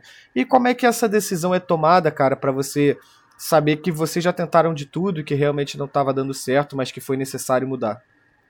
Então, cara, que assim, essa é uma das partes, creio eu, que seja uma das coisas mais difíceis Uhum. de né, nesse ramo, que é convivência, que é lidar, porque é como se fosse um relacionamento. Uhum. Então, seis pessoas com coach, aqui são sete, que tem dois. Um salve pro Rick e pro, pro Hiromi, uns dois monstros sagrados aí. É, mas não é fácil. É, então, eu, o Pletis e o Missing, a gente sempre se esforçou ao máximo. A, gente, a nossa ideia bate muito bem, porque a gente tá há um ano aí, tem briga, tem discussão, mas a gente sempre tenta levar, tenta, pô, é, cede um pouco aqui, sabe? Cede um pouco ali. Uhum. E igual você falou, tem uma hora que ou a convivência não tá mais legal, sabe? Ou a gameplay talvez fala, tipo, pô, não dá mais, sabe? Então vai um mix disso. Vai juntando relacionamento, vai juntando tal, o que que tá acontecendo no jogo, e a gente vai dosando e, e, e vai levando assim. Se a gente vê que, pô, realmente, galera, não, não tem como mais, é, aí vai pra última, pro último recurso, que é a troca do player. Xion, é, se a gente é, for analisar né, o início da trajetória de vocês pela Avan, é, vocês chegavam a jogar os campeonatos sim, chegava pelo menos alguns campeonatos vocês chegavam pelo menos é, na seletiva fechada, na, como a, a On Fire, né? Que foi naquele setembro maluco. É, vocês pegavam top 8, por exemplo, numa Horus, na, naquela Evolution. Sim. Mas eu quero saber de você, cara, quando é que você sentiu que, que vocês estavam mudando de patamar? Né? Porque de, de, é, de outubro para frente, vocês já chegavam em semifinal, chegaram no Force Strike, teve título. Quando é que você sentiu é, que teu time estava mudando de patamar e estava entrando no Tier 1 brasileiro? Então, quando, lá no comecinho, antes do First Strike e tal, a gente, igual você falou, a gente começou a aparecer. É, antes a gente não tinha coach, aí quando a gente foi pra Brusque, a gente. O Hiro me mandou uma mensagem lá do nada. É, ele veio pro, pra cá, pra cá não, né? Foi lá pra Santa Catarina, começou a trabalhar com a gente, a gente começou a ver os erros, começou a trabalhar. E a gente, eu acho que a gente, igual você falou, a gente classificou um pouco pro First Strike, certo? É, mas mesmo assim, eu não, eu não acho que a gente estava no Tier 1 no First Strike, por mais que a gente tenha chegado na, na semifinal, porque talvez o Tier 1 na época fosse só Game Landers e Fusion Fragger, sabe? Então, quando eu senti que a gente teve essa mudança de patamar, quando a gente veio para São Paulo, um, eu senti um, uma diferença bem grande quando a gente veio para São Paulo, com a entrada do Hit. A gente esse começou. Ano, né? Isso só isso, esse ano. Isso, isso, só esse ano. Com a entrada do Hit. Aí eu falei, beleza, a gente tá. O negócio é diferente. Questão de confiança. É, a gente tava com um computador melhor, mais estruturado aqui em São Paulo do que a gente estava lá em Brusque com os monitores 240, tudo perfeito para jogar, o ambiente estava perfeito, ainda está perfeito. Então eu senti essa diferença, tipo, que a gente tá tendo um desempenho legal nessa época mais ou menos. É, o, o Xion, você falou sobre a entrada do Hit ali logo no início do ano e toda essa estrutura que vocês conseguiram é, indo para São Paulo, né? E ali você acredita que você sentiu também que os resultados começaram a vir, já que vocês conquistaram Spike Series, foram disputando também os challenges, indo até bem? Então, porque assim, antes a gente tava bem. A gente ganhou, se não me engano, a gente ganhou a Horus League, a gente ganhou, não sei se era Chroma Cup, mas era Nossa, alguma vocês foram, coisa. Vocês foram vistos numa Chroma e ganharam uma Spike Seals esse ano. É, isso, e teve uma Horus que a gente foi campeão em cima do time, antigo time da Vivo Cage. É, foi ano passado isso. Isso, foi ano passado. Então a gente tava, sabe, a gente tava se encontrando, tava encaminhando para ter um, um, time mais sólido. E aí, com a entrada do Hit, deu isso. É, a gente também teve resultados legais. E eu acho que a gente perdeu pra Fúria no, no VCT que a gente jogou, porque no começo do ano a gente não classificou para o primeiro VCT. É, foi o Masters. É, foi Isso. o Masters. A gente não classificou para esse. Aí para o segundo a gente que com a entrada do Hit a gente foi, ficou em terceiro quarto, quarto terceiro quarto, né? Foi isso? Uhum, foi. Do, do é. E aí depois com a entrada do Krain, a gente veio, conseguiu chegar para Berlim. Então meio que as coisas foram devagar, mas foram acontecendo, entendeu? Uhum. É, ô Hit, você citou algumas vezes aí. Ô, oh, ô Xion, você citou algumas vezes. o Hit. É, você citou algumas vezes o Hit. E esse ano ele tá no ano mágico, né? Acho que o Ligão uma caralhada de, de MVP lá, lá do site. Tá sim, tá destruindo sim. na. Vinha destruindo na Van e vinha destruindo. E tá destruindo na Vivo Cage. É, como é que você define ele é, e se você. Tipo, e se o Hit foi o melhor jogador que você já viu jogar no Valorant? Olha, foi um do. Com certeza é um dos melhores. Porque assim, você vê a tela. Eu não sabia que dava para fazer aquilo até eu ver. Foi nesse nível, assim. Eu falei. Eu falei, mano, o que, que esse cara tá fazendo, velho? Ele ia lá e dava dash pra frente, e aí matava três. E foi, foi tipo, foi realmente uma parada que eu não sabia que dava para ser feita, assim, a mira parece um aimbot, Então ele, ele tem um diferencial. Ele é um moleque muito, muito, muito talentoso, sabe? Foi um prazer jogar com o Hit, moleque muito bom. E, e com... o... Pode ir, pode ir. Pode, pode ir. Não, Não, pode... pode ir, Cabo. Porra, que jogo de empurra do cacete. Não, eu ia perguntar o que que, o que, que ficou de, de aprendizado, né, depois de é, jogar com o Hit, se vocês ainda pegam alguns macetezinhos que ele usa aí, de 10 pra frente mata 3, se alguma coisa ficou na equipe. Então, que o Hit ele trouxe uma parada que assim, ele trouxe uma visão de jogo, porque não é ele não é só ah, abre e mata, sabe? Ele tem toda uma visão do que está acontecendo, uma visão macro geral do jogo, ele consegue perceber cada detalhe de tudo. Então ele trouxe uma parada, tipo, ele deu um pouco mais de confiança pra gente. É, ele, quando ele chegou, a gente meio que juntou, né, com a estrutura que a gente recebeu. A gente começou a, guys, abre a mira e, e, e pronto, sabe? É, a gente começou a ver que tá, vamos vamos ser mais agressivos. A gente consegue, em vez de tacar uma skill pra, pra dar. Mano, vamos. Abre a mira, pô, tá de defesa, abre junta lá dois, pronto. Matou, não tem mais problema. Não, tem, não precisa se preocupar mais com nada, porque matou o cara. Então foi, foi uma, uma filosofia. Ele deu, trouxe um pouco mais de confiança pra gente, ele expandiu um pouco o, a nossa visão de jogo. Então foi, foi bastante benéfico pra gente.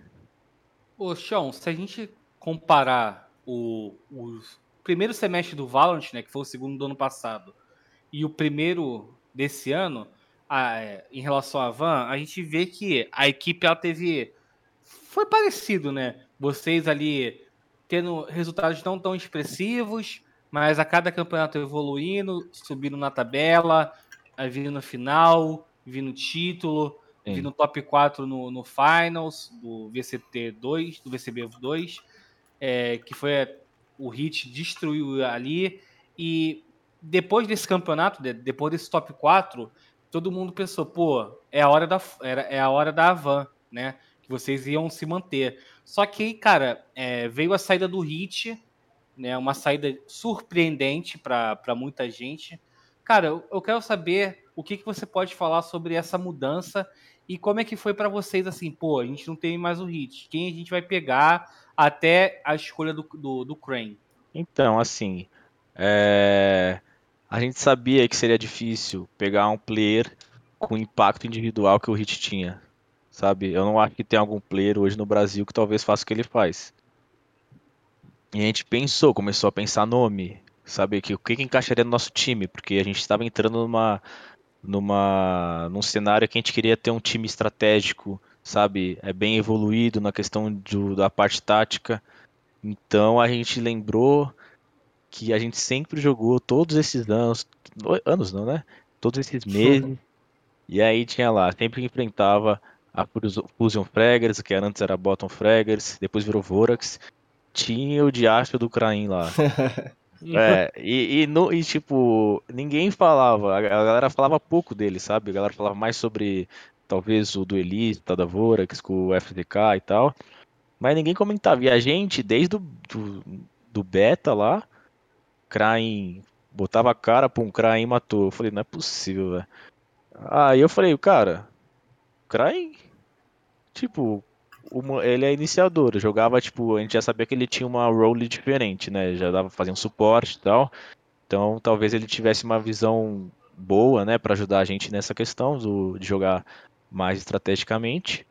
Então a gente viu que ele era um moleque muito bom. E ele falou, cara, Craim, chama o Craim, velho, eu quero o Craim.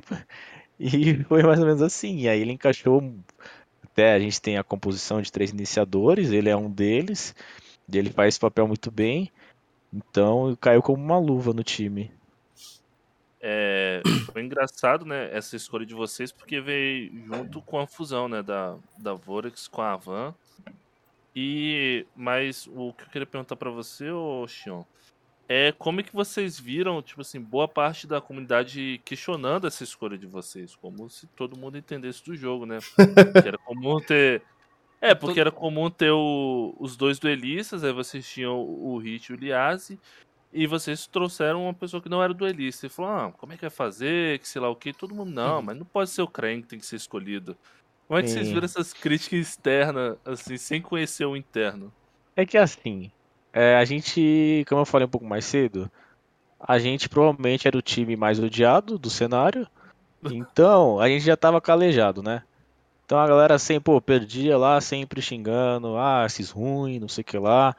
Então, meio quando teve essa mudança, pra gente foi indiferente. Ah, tinha lá a galera falando e tal, mas a gente já tava calejado. Todo, todo, todo campeonato a gente abria a Twitch e tava todo mundo xingando a gente. Então alguém falando, ainda mais uma questão dessa que você falou de tirou com duelista pro iniciador, que é uma parada que entra mais no, na parte tática do jogo, uma parte que a gente entende mais do que os especialistas do chat ali, ou os especialistas do Twitter. Técnico, né? Os é, técnicos. é, então, é, os técnicos do Twitter e do chat ali. Então, pra gente foi bem tranquilo, na falar a verdade. Cara, é, eu vou fazer uma pergunta que é uma curiosidade até minha. É, vocês, né, com a chegada do, do, do Crane, né, vocês meio que revolucionaram o meta no Brasil, né? Essa é a minha opinião. Por, é, e isso até mostra o bom resultado de vocês posteriormente, chegando é, na final do, do VCB e se classificando para Berlim. Como é que foi, cara? Como é que vocês chegaram é, nesse meta, assim? Porque também te, é, teve a chegada do, do Rick também. Como é que vocês Sim. chegaram nesse meta de três iniciadores? Cara, assim, é, a gente sempre teve um problema com a Ascent. Nossa arte era. Nossa, não conseguia. Não conseguia jogar. Ia campeonato, perdia. Ia pro outro, fazia o tático, ia pro outro campeonato, perdia. Aí a gente meio que. Teve uma época que a gente começou a banir a Ascent e tal. E aí, aí a gente tava num tático. E eu sou o cara que eu fico lá atacando skill. igual eu falei, quando eu era só, eu ficava atacando skill, ficava pensando o que dava pra fazer. Aí eu falei, cara. A gente começou com Kaio. Antes do buff. falei, cara a gente tem que usar esses bonecos? Tem muita habilidade. Tem muita informação, tem muita coisa que a gente pode fazer. Quem que vai segurar? Mas sempre rola a parada assim. Ah, mas e aqui o Joy? Mas e o Cypher que tá lá, que vai segurar o meio? Ué, sei lá, cara. A gente, a gente começou a conversar, começou a ter ideia, começou a, a imaginar quais seriam as brechas, quais seriam as falhas. A gente começou a jogar de cá e nada dá certo, nada dá certo. Até dava, né? Mas tinha alguns momentos que, que não encaixavam. Aí a gente, pô, vamos trocar pra Suva. E aí a gente começou a trabalhar em cima das brechas e tal. E a gente pensou, galera, tá legal isso aqui. E se a gente fazer em outro mapa? O falou, pô, beleza. E aí meio que foi nesse processo, entendeu? A gente foi conversando e pensando em na brecha, pensando nas coisas que a gente pode fazer ofensivamente, defensivamente. E aí meio que surgiu Comp 3 do Eli 3 iniciadores e deu bastante certo. É. Ah, pode completar. Não, pode ir, cara. Não, é que eu queria comentar que, tipo assim, é...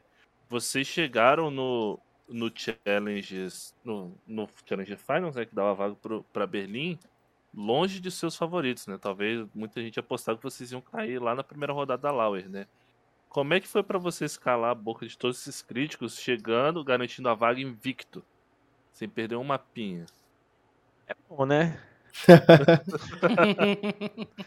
é bom, né? Tipo assim, quem ou não, rola porque rola até dentro do Tier 1 ali, do, não do Tier 1, mas no cenário, a galera que comenta, pô, mas só rush em Ranked, pô, mas no campo não faz isso, ah, mas não sei o que lá, eu falo, Pô, aliás, para de chutar, cara. Para de chutar.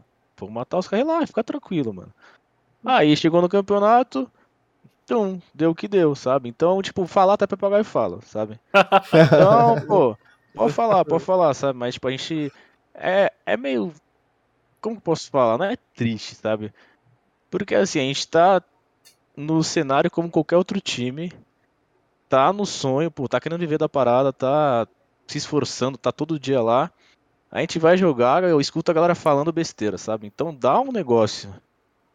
E e aí depois quando a gente classificou, falei, pô, tá aí, sabe? Trabalhamos e eu acho que vai diminuir, nunca vai acabar 100%, né, esses comentários, mas vai diminuir um pouco, a galera talvez comece a respeitar a gente um pouco mais e a gente vai continuar trabalhando, pode falar o que quiser.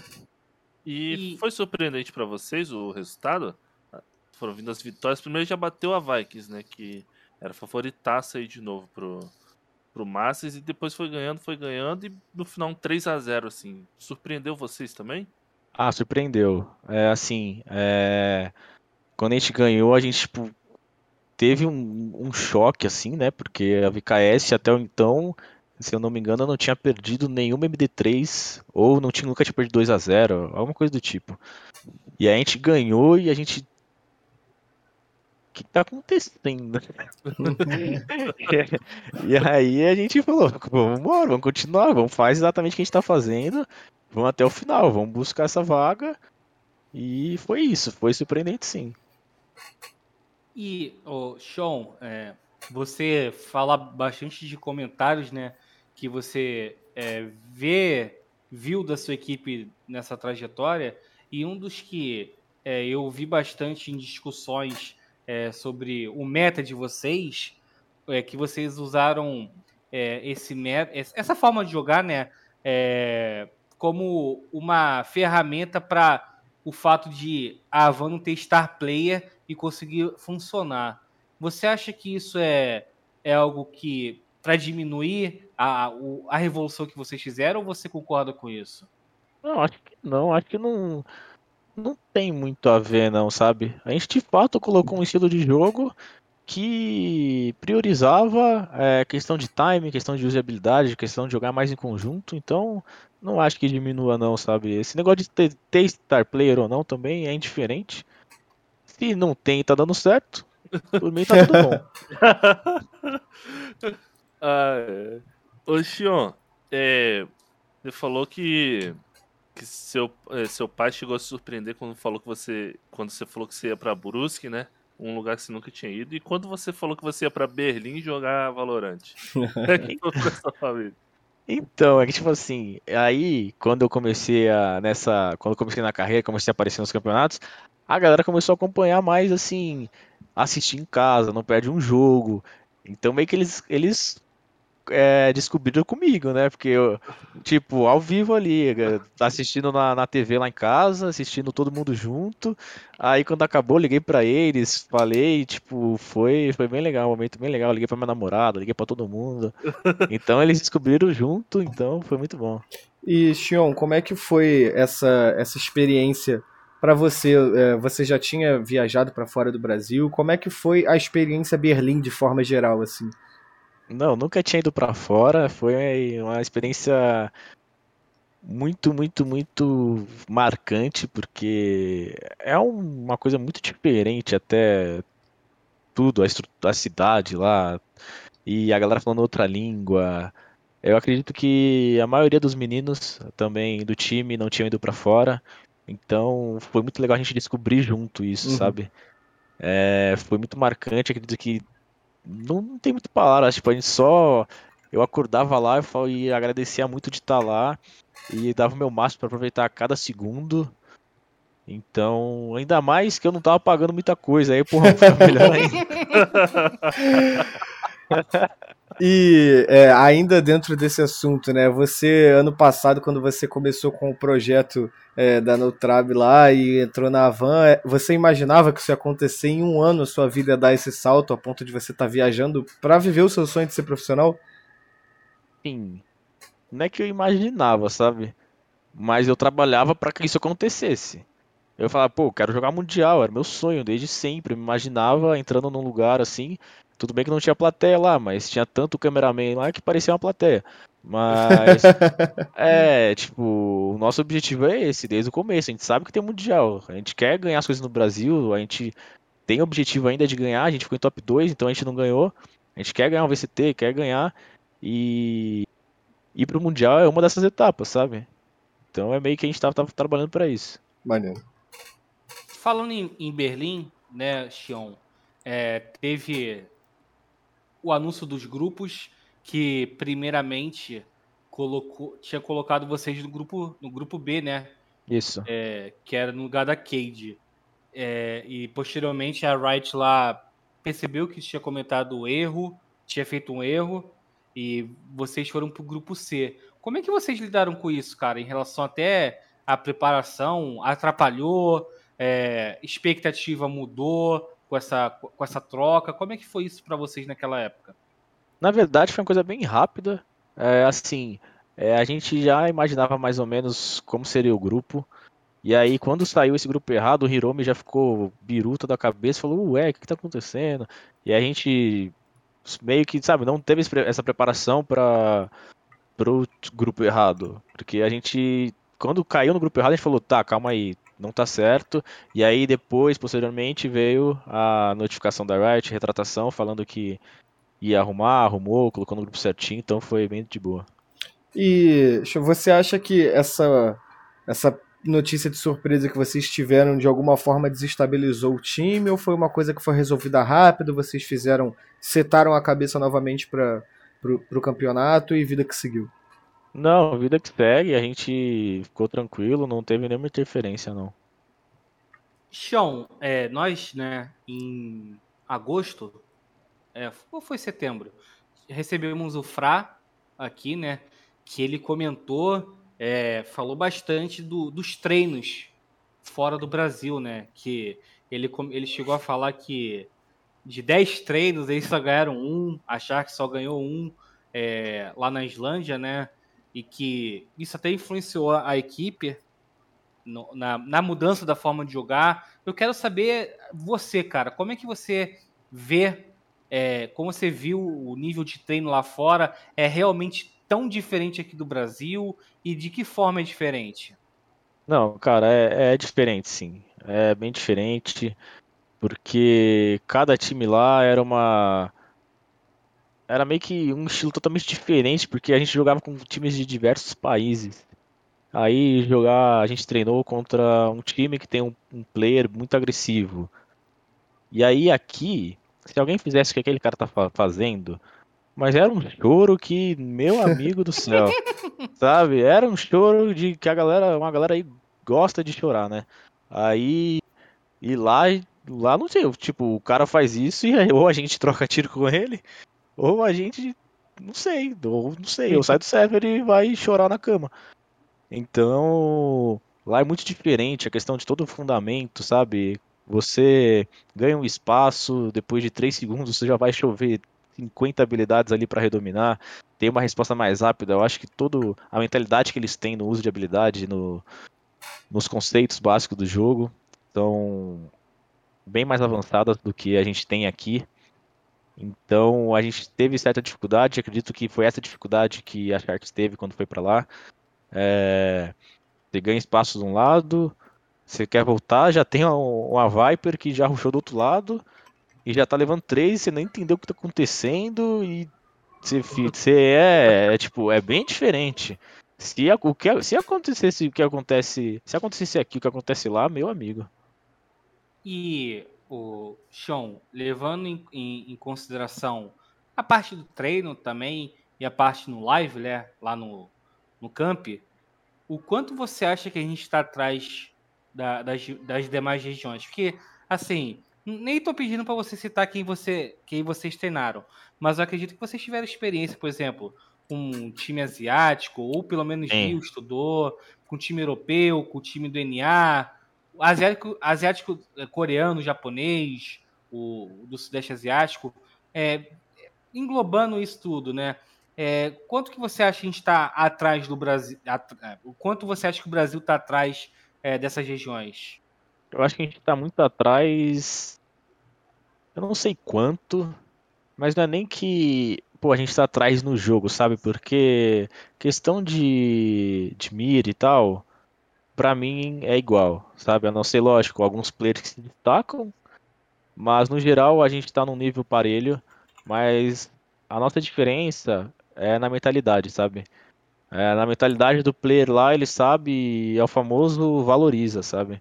Ele sabe o momento certo. A gente está nessa questão é, de jogar mais inteligente, de saber o momento certo de você avançar, de você fazer um recuo.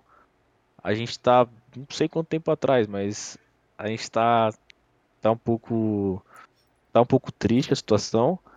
Mas para esses Champions agora, é... vai time que, tipo, o Vivo Cade já foi para lá, a... já foi para Gringa, a Vikings já foi.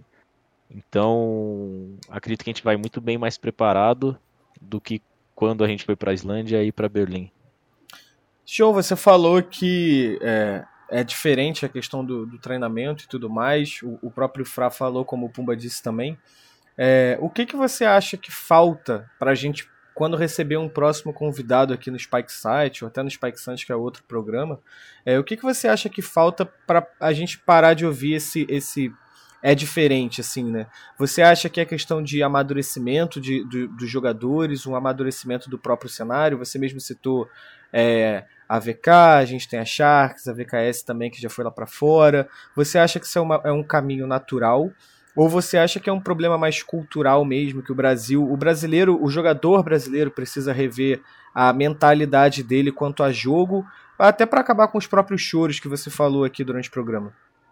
Eu acho que tem um pouco disso, da, da mentalidade, de, tipo, da cultura, de, de tentar entender um pouco mais da, da questão estratégica, questão de rotação do jogo, questão de comunicação, que é muito importante. É... E eu acredito também que conforme vá acontecendo mais campeonatos, a galera vai pegando um pouquinho, sabe? Vai pegando, vai absorvendo um pouquinho e vai pô, eu vi lá no campeonato que o cara fazia tal.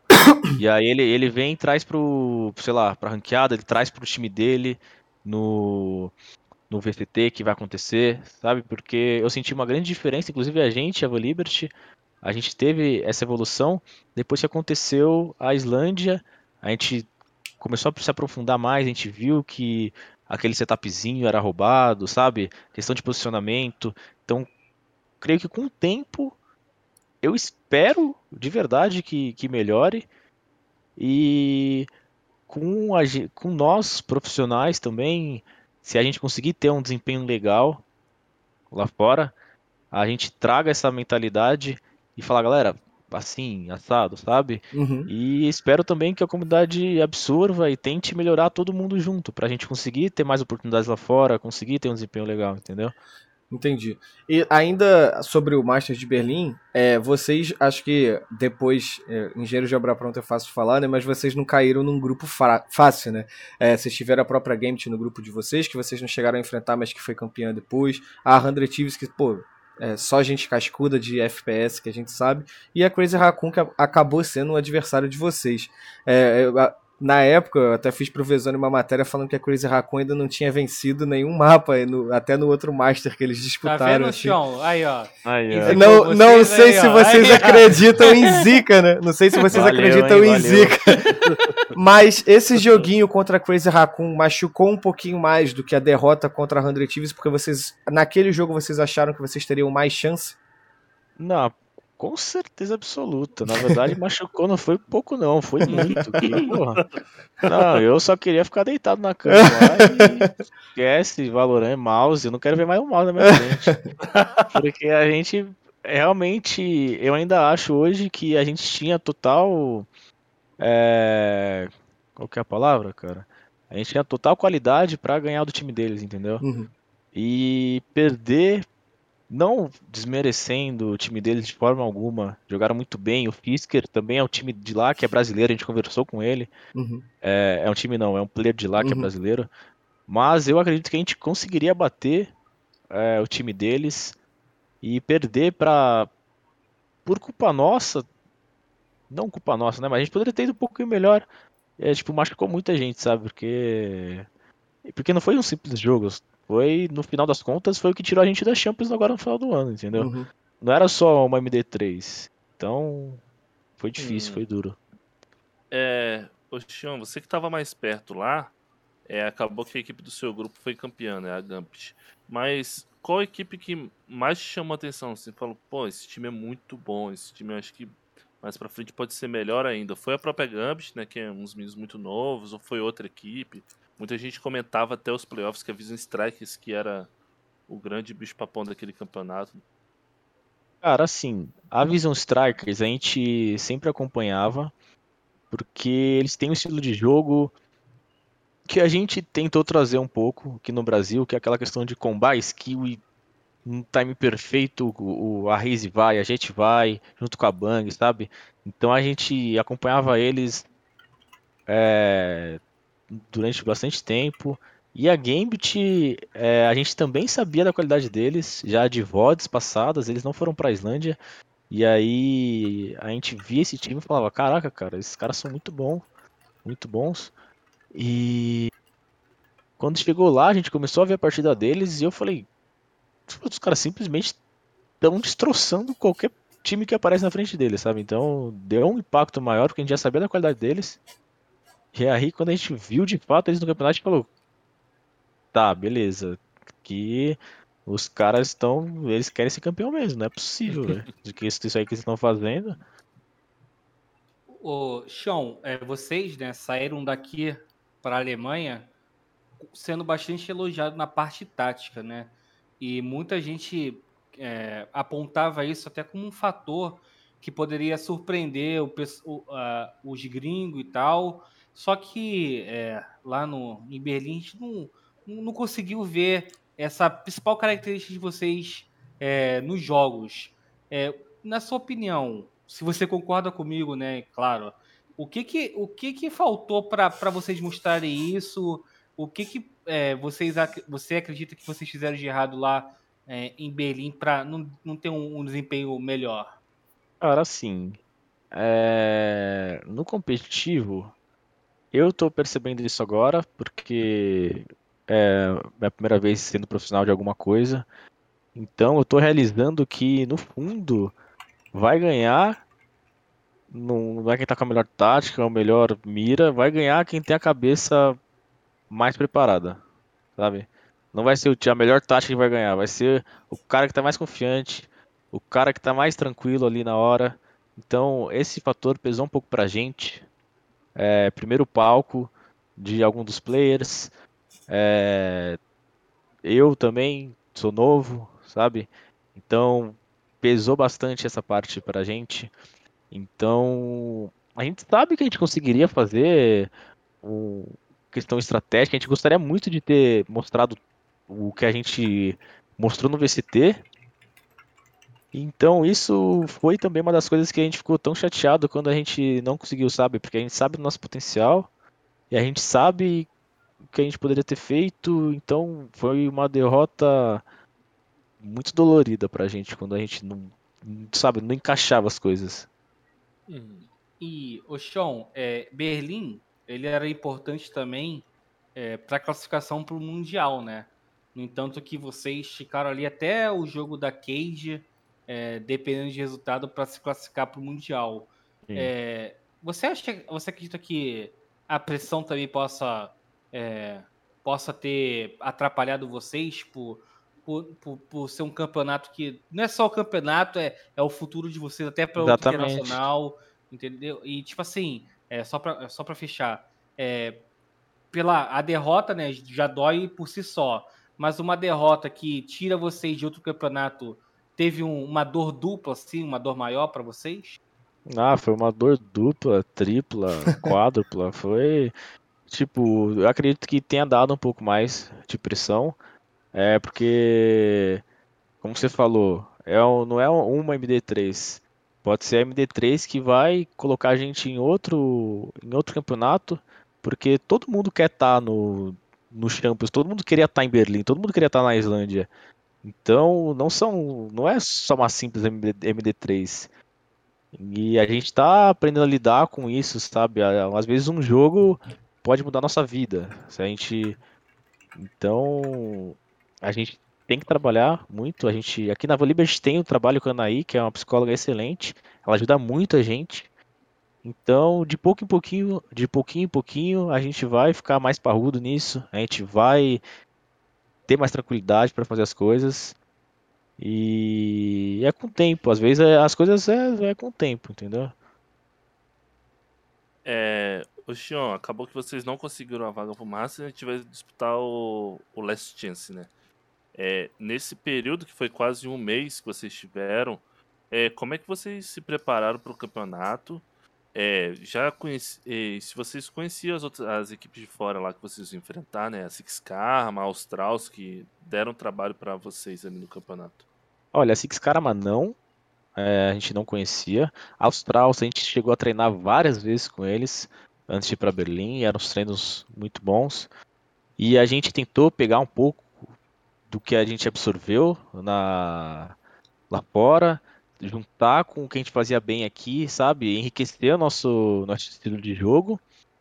E a gente, nosso trabalho foi baseado nisso, a gente voltar com o nosso desempenho é, na excelência, e a gente buscou isso. É, a gente acabou enfrentando o Australs, que também mostrou um jogo impressionante durante o campeonato. Eles estavam é, muito bem preparados estra estrategicamente, posicionamento, mira, o King dando frag de, de classic para todo lado. Então foi mais ou menos isso. Vocês, o Chão, chegaram, né, para ele, para esse Last Chance como um dos favoritos, né? Até porque vinham de um torneio internacional e vocês iniciaram ali, é, acredito eu, é, da melhor forma possível, né? Que foi uma vitória bem tranquila contra o Infinity, né? Um 2 a 0 clean, que eu não vi vocês passando nenhuma dificuldade. Mas no jogo seguinte, né, contra, contra a GL, é, a gente viu uma, uma GL até bastante diferente, né, do que, do que a equipe estava se, se, apresentando anteriormente. Eu quero saber se vocês foram surpreendidos, é, por, vocês também sentiram essa surpresa e o que, que faltou ali para vocês é, fecharem a primeira fase por 2 a 0 Assim, o, o jogo contra Game Landers, é, como você falou, eles vieram com coisas novas, eles tenho certeza que eles estudaram o nosso jogo. É, e a gente pecou também, a gente perdeu alguns jogos cruciais. Se eu não me engano, o primeiro mapa foi bem close. 13 a 10, 13 a, sei lá, 13 a 9 no máximo.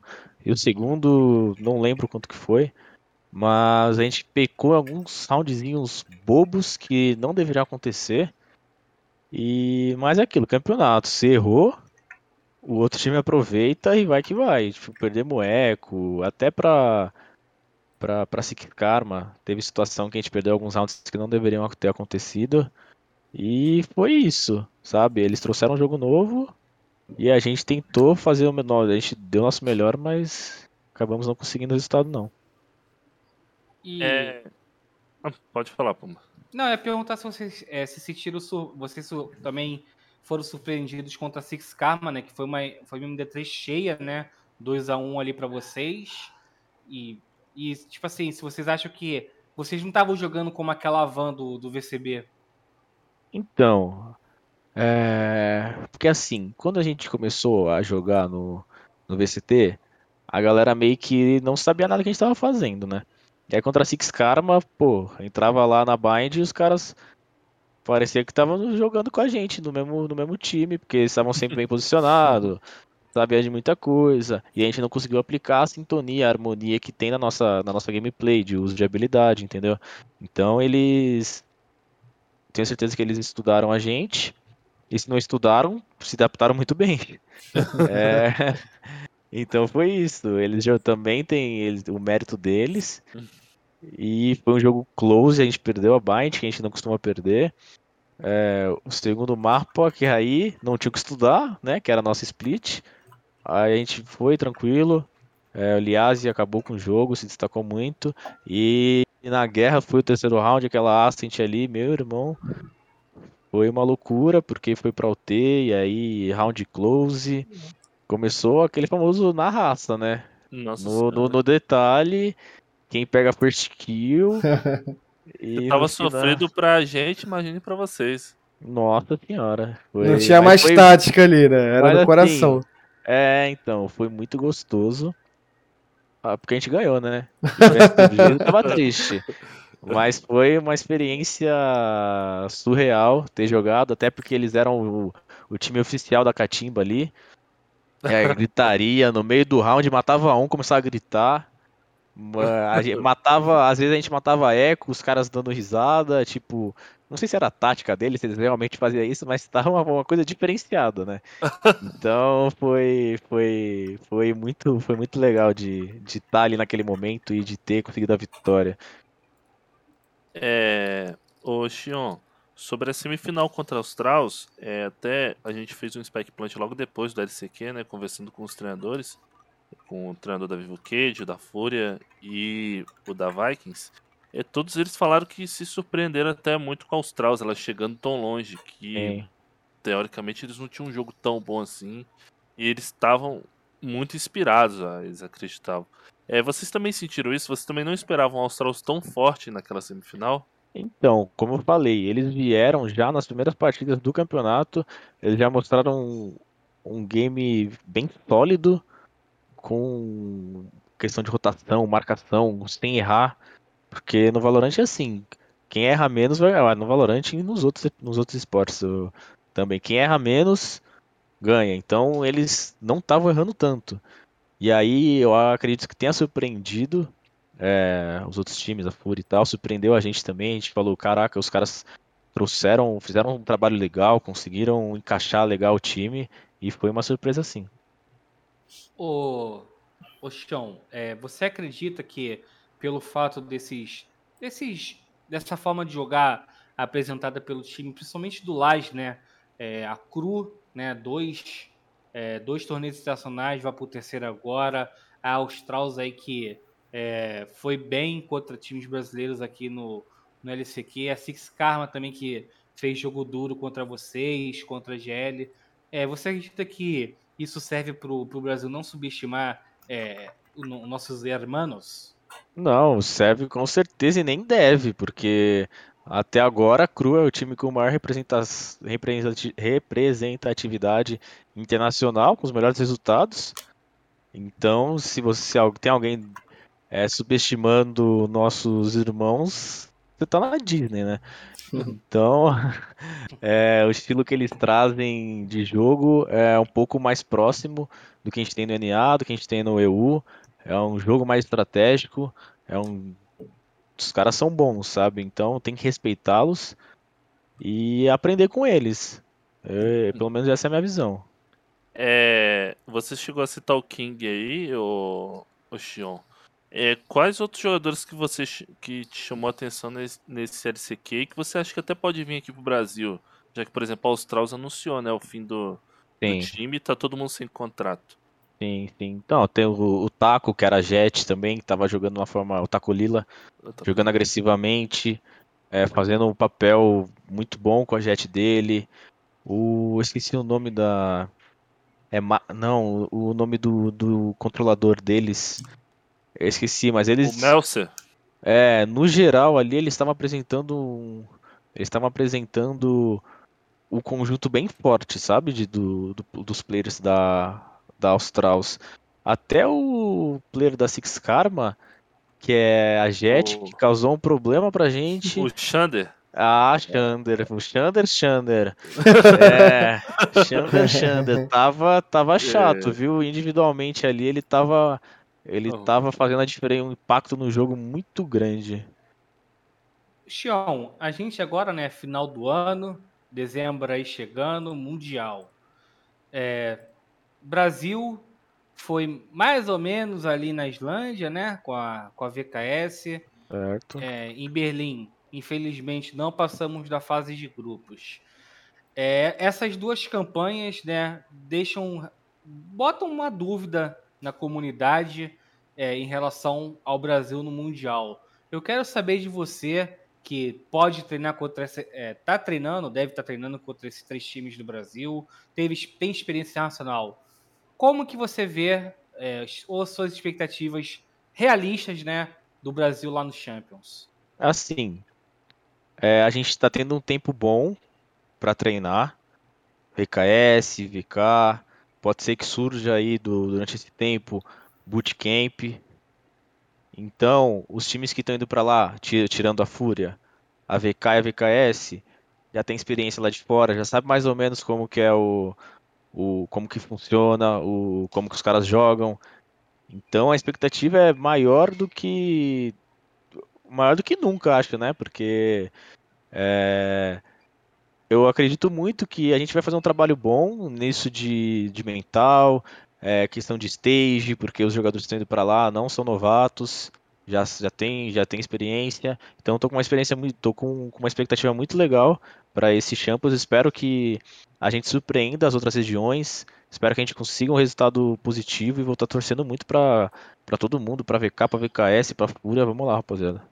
Você, você acredita que o, o objetivo mínimo que a gente deve pensar, mínimo não, o objetivo primário, né, para essas três equipes é passar de fase? E, tipo assim, é, não- quero te botar no, numa berlinda, mas é, diante do que você conhece das equipes assim, quem que você acredita que pode chegar é, é, das três, né, dos três BR? Qual que você acredita que pode chegar no mata-mata? Assim, eu não acho que tenha isso, passar de grupo, é chegar pra lá e joga o jogo, vai ganhando, não tem que pensar, pô, vai passar de grupo, vai ficar no grupo, tem que ganhar um jogo. Não, tem que chegar lá, tem que jogar, sabe? Se, te- se chegar na final, a meta é pra final, não tem que passar de grupo, a meta é chegar e ser campeão. E eu acredito, sabe? É, Lógico, dado histórico, parece uma coisa mais difícil, um pouco mais distante. Mas não acho que tenha que ter passar de grupo ou não, entendeu? E sobre o time que talvez consiga ir mais longe, é, eu acho muito difícil, porque como eu falei, vai ter um tempo para eles jogarem, vai ter um tempo para eles estudarem, vai ter um tempo para eles se adaptarem. Então pode ser que a Fúria chegue lá e desempenhe melhor que os outros dois times que já têm uma bagagem em outro país, no- nos Masters. Então fica muito aberto. Talvez a VKS, por ser mais cascuda estrategicamente. Então, não sei. Eu tô torcendo pros três igual. Espero que os três façam um trabalho bem legal e vamos com tudo. Não tem favorito, não. É, ô Xion, falando sobre a Van para 2022, é, você falou até em off aqui com a gente que vocês já estão começando a se preparar, né, fazendo uns treinamentos de leve. É, quais são as expectativas do time? Se vocês já vão começar estudos para trazer novidades, né, tentar alguma coisa nova? Quem sabe se de um, de um sentinela aí, o, o sentinela novo chegando. Sei- é, se você- vocês vão dar uma pausa aí também pro final de ano para voltar também para 2022, como é que tá a programação de vocês? Então, a gente quer continuar treinando agora. é, com certeza vai ter essa pausa no final do ano. Mas a gente quer continuar treinando para manter as coisas fluindo, sabe? Talvez não trazer coisa nova, porque vai vir boneco novo, talvez venha mapa novo mais pra frente. A gente não tá pensando nisso. A gente tá pensando mais ali no básico, no, na sinergia entre a gente.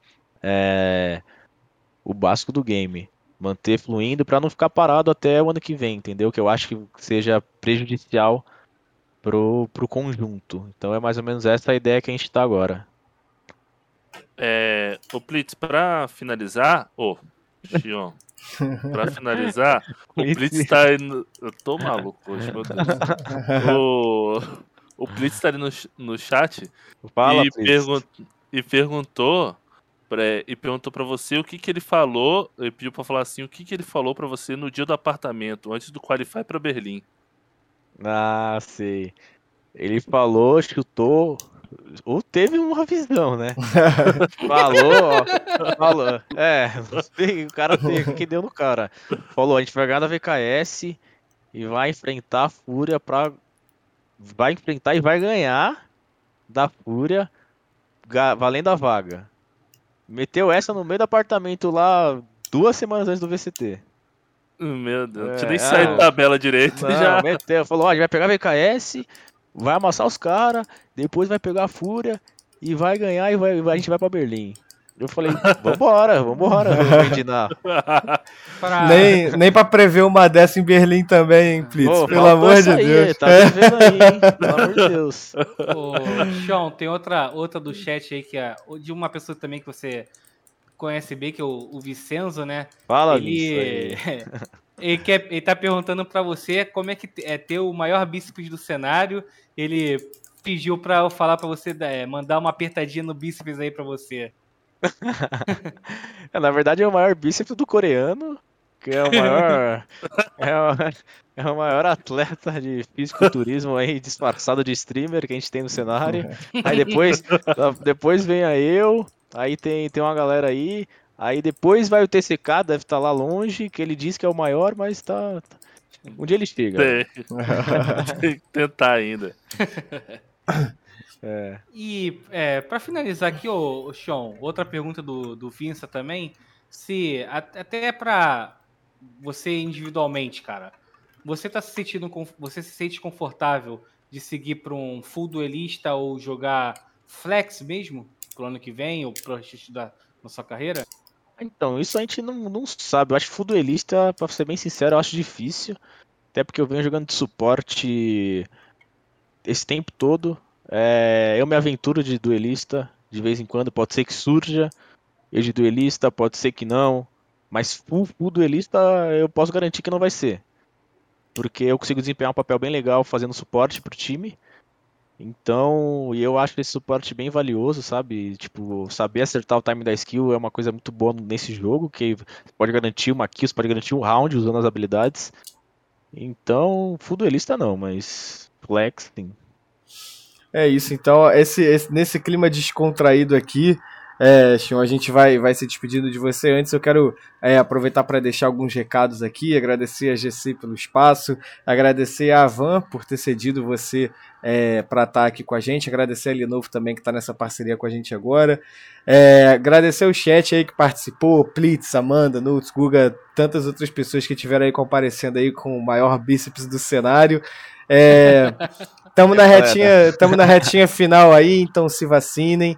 É, vou chegar em você, Xion, para você deixar o espaço aberto aqui para você dar o seu recado. Mas se você gostou desse bate-papo que a gente teve aqui com o Xion lá no YouTube, Gamers Club Media TV, a gente vai estar lá. Segue a gente, se inscreve para dar aquele apoio legal. E Xion, o espaço agora é todo seu para você se despedir, fazer seu momento, falar sua dieta, fazer o que você quiser. Então, galera, primeiro agradecer o espaço cedido, eu gostei muito da conversa. É, acredito que essas conversas enri- enriquecem bastante o nosso cenário, então agradecer vocês. E agradecer a galera que acompanha a gente, cola na live, a galera que torce pra Vel Liberty. Um beijo pra Amanda, amor da minha vida, te amo. E, e pra galera que tá no chat, todo mundo, galera, valeuzão por ter aparecido, por ter mandado uma mensagem, que seja. Muito obrigado. E é isso. Valeu, toma. Caquinho, obrigado você também, Caquinho. Excelente noite aí de quinta-feira. Valeu, Carbone, valeu, Pumba. Muito obrigado, Sean, pela sua presença. Agora não errei seu nome, graças a Deus. É, fiquei muito feliz de conhecer sua história mesmo. A gente sabia muito pouco sobre você. É muito legal conhecer os personagens do cenário aqui. E nosso papel é esse. É isso. E Pumbinha, você, sempre por último, mas não menos importante, o criador aí desse projeto ao lado do Caco Melo. Boa noite, Pumbinha. Boa noite, Carbo. É, Sean, muito obrigado de coração é, por você ter aceito o convite. É, obrigado, agradecer não só a Van, mas o Tonoli também, que eu perturbo ah, um pouco ele né, é, solicitando entrevista, informação e tal. Então, é, muito obrigado também, Tonoli. E, Sean, é muito importante para a gente escutar é, de você, dos demais jogadores, que vocês gostam da, é, desse bate-papo, porque essa é a intenção do Spice Site, né?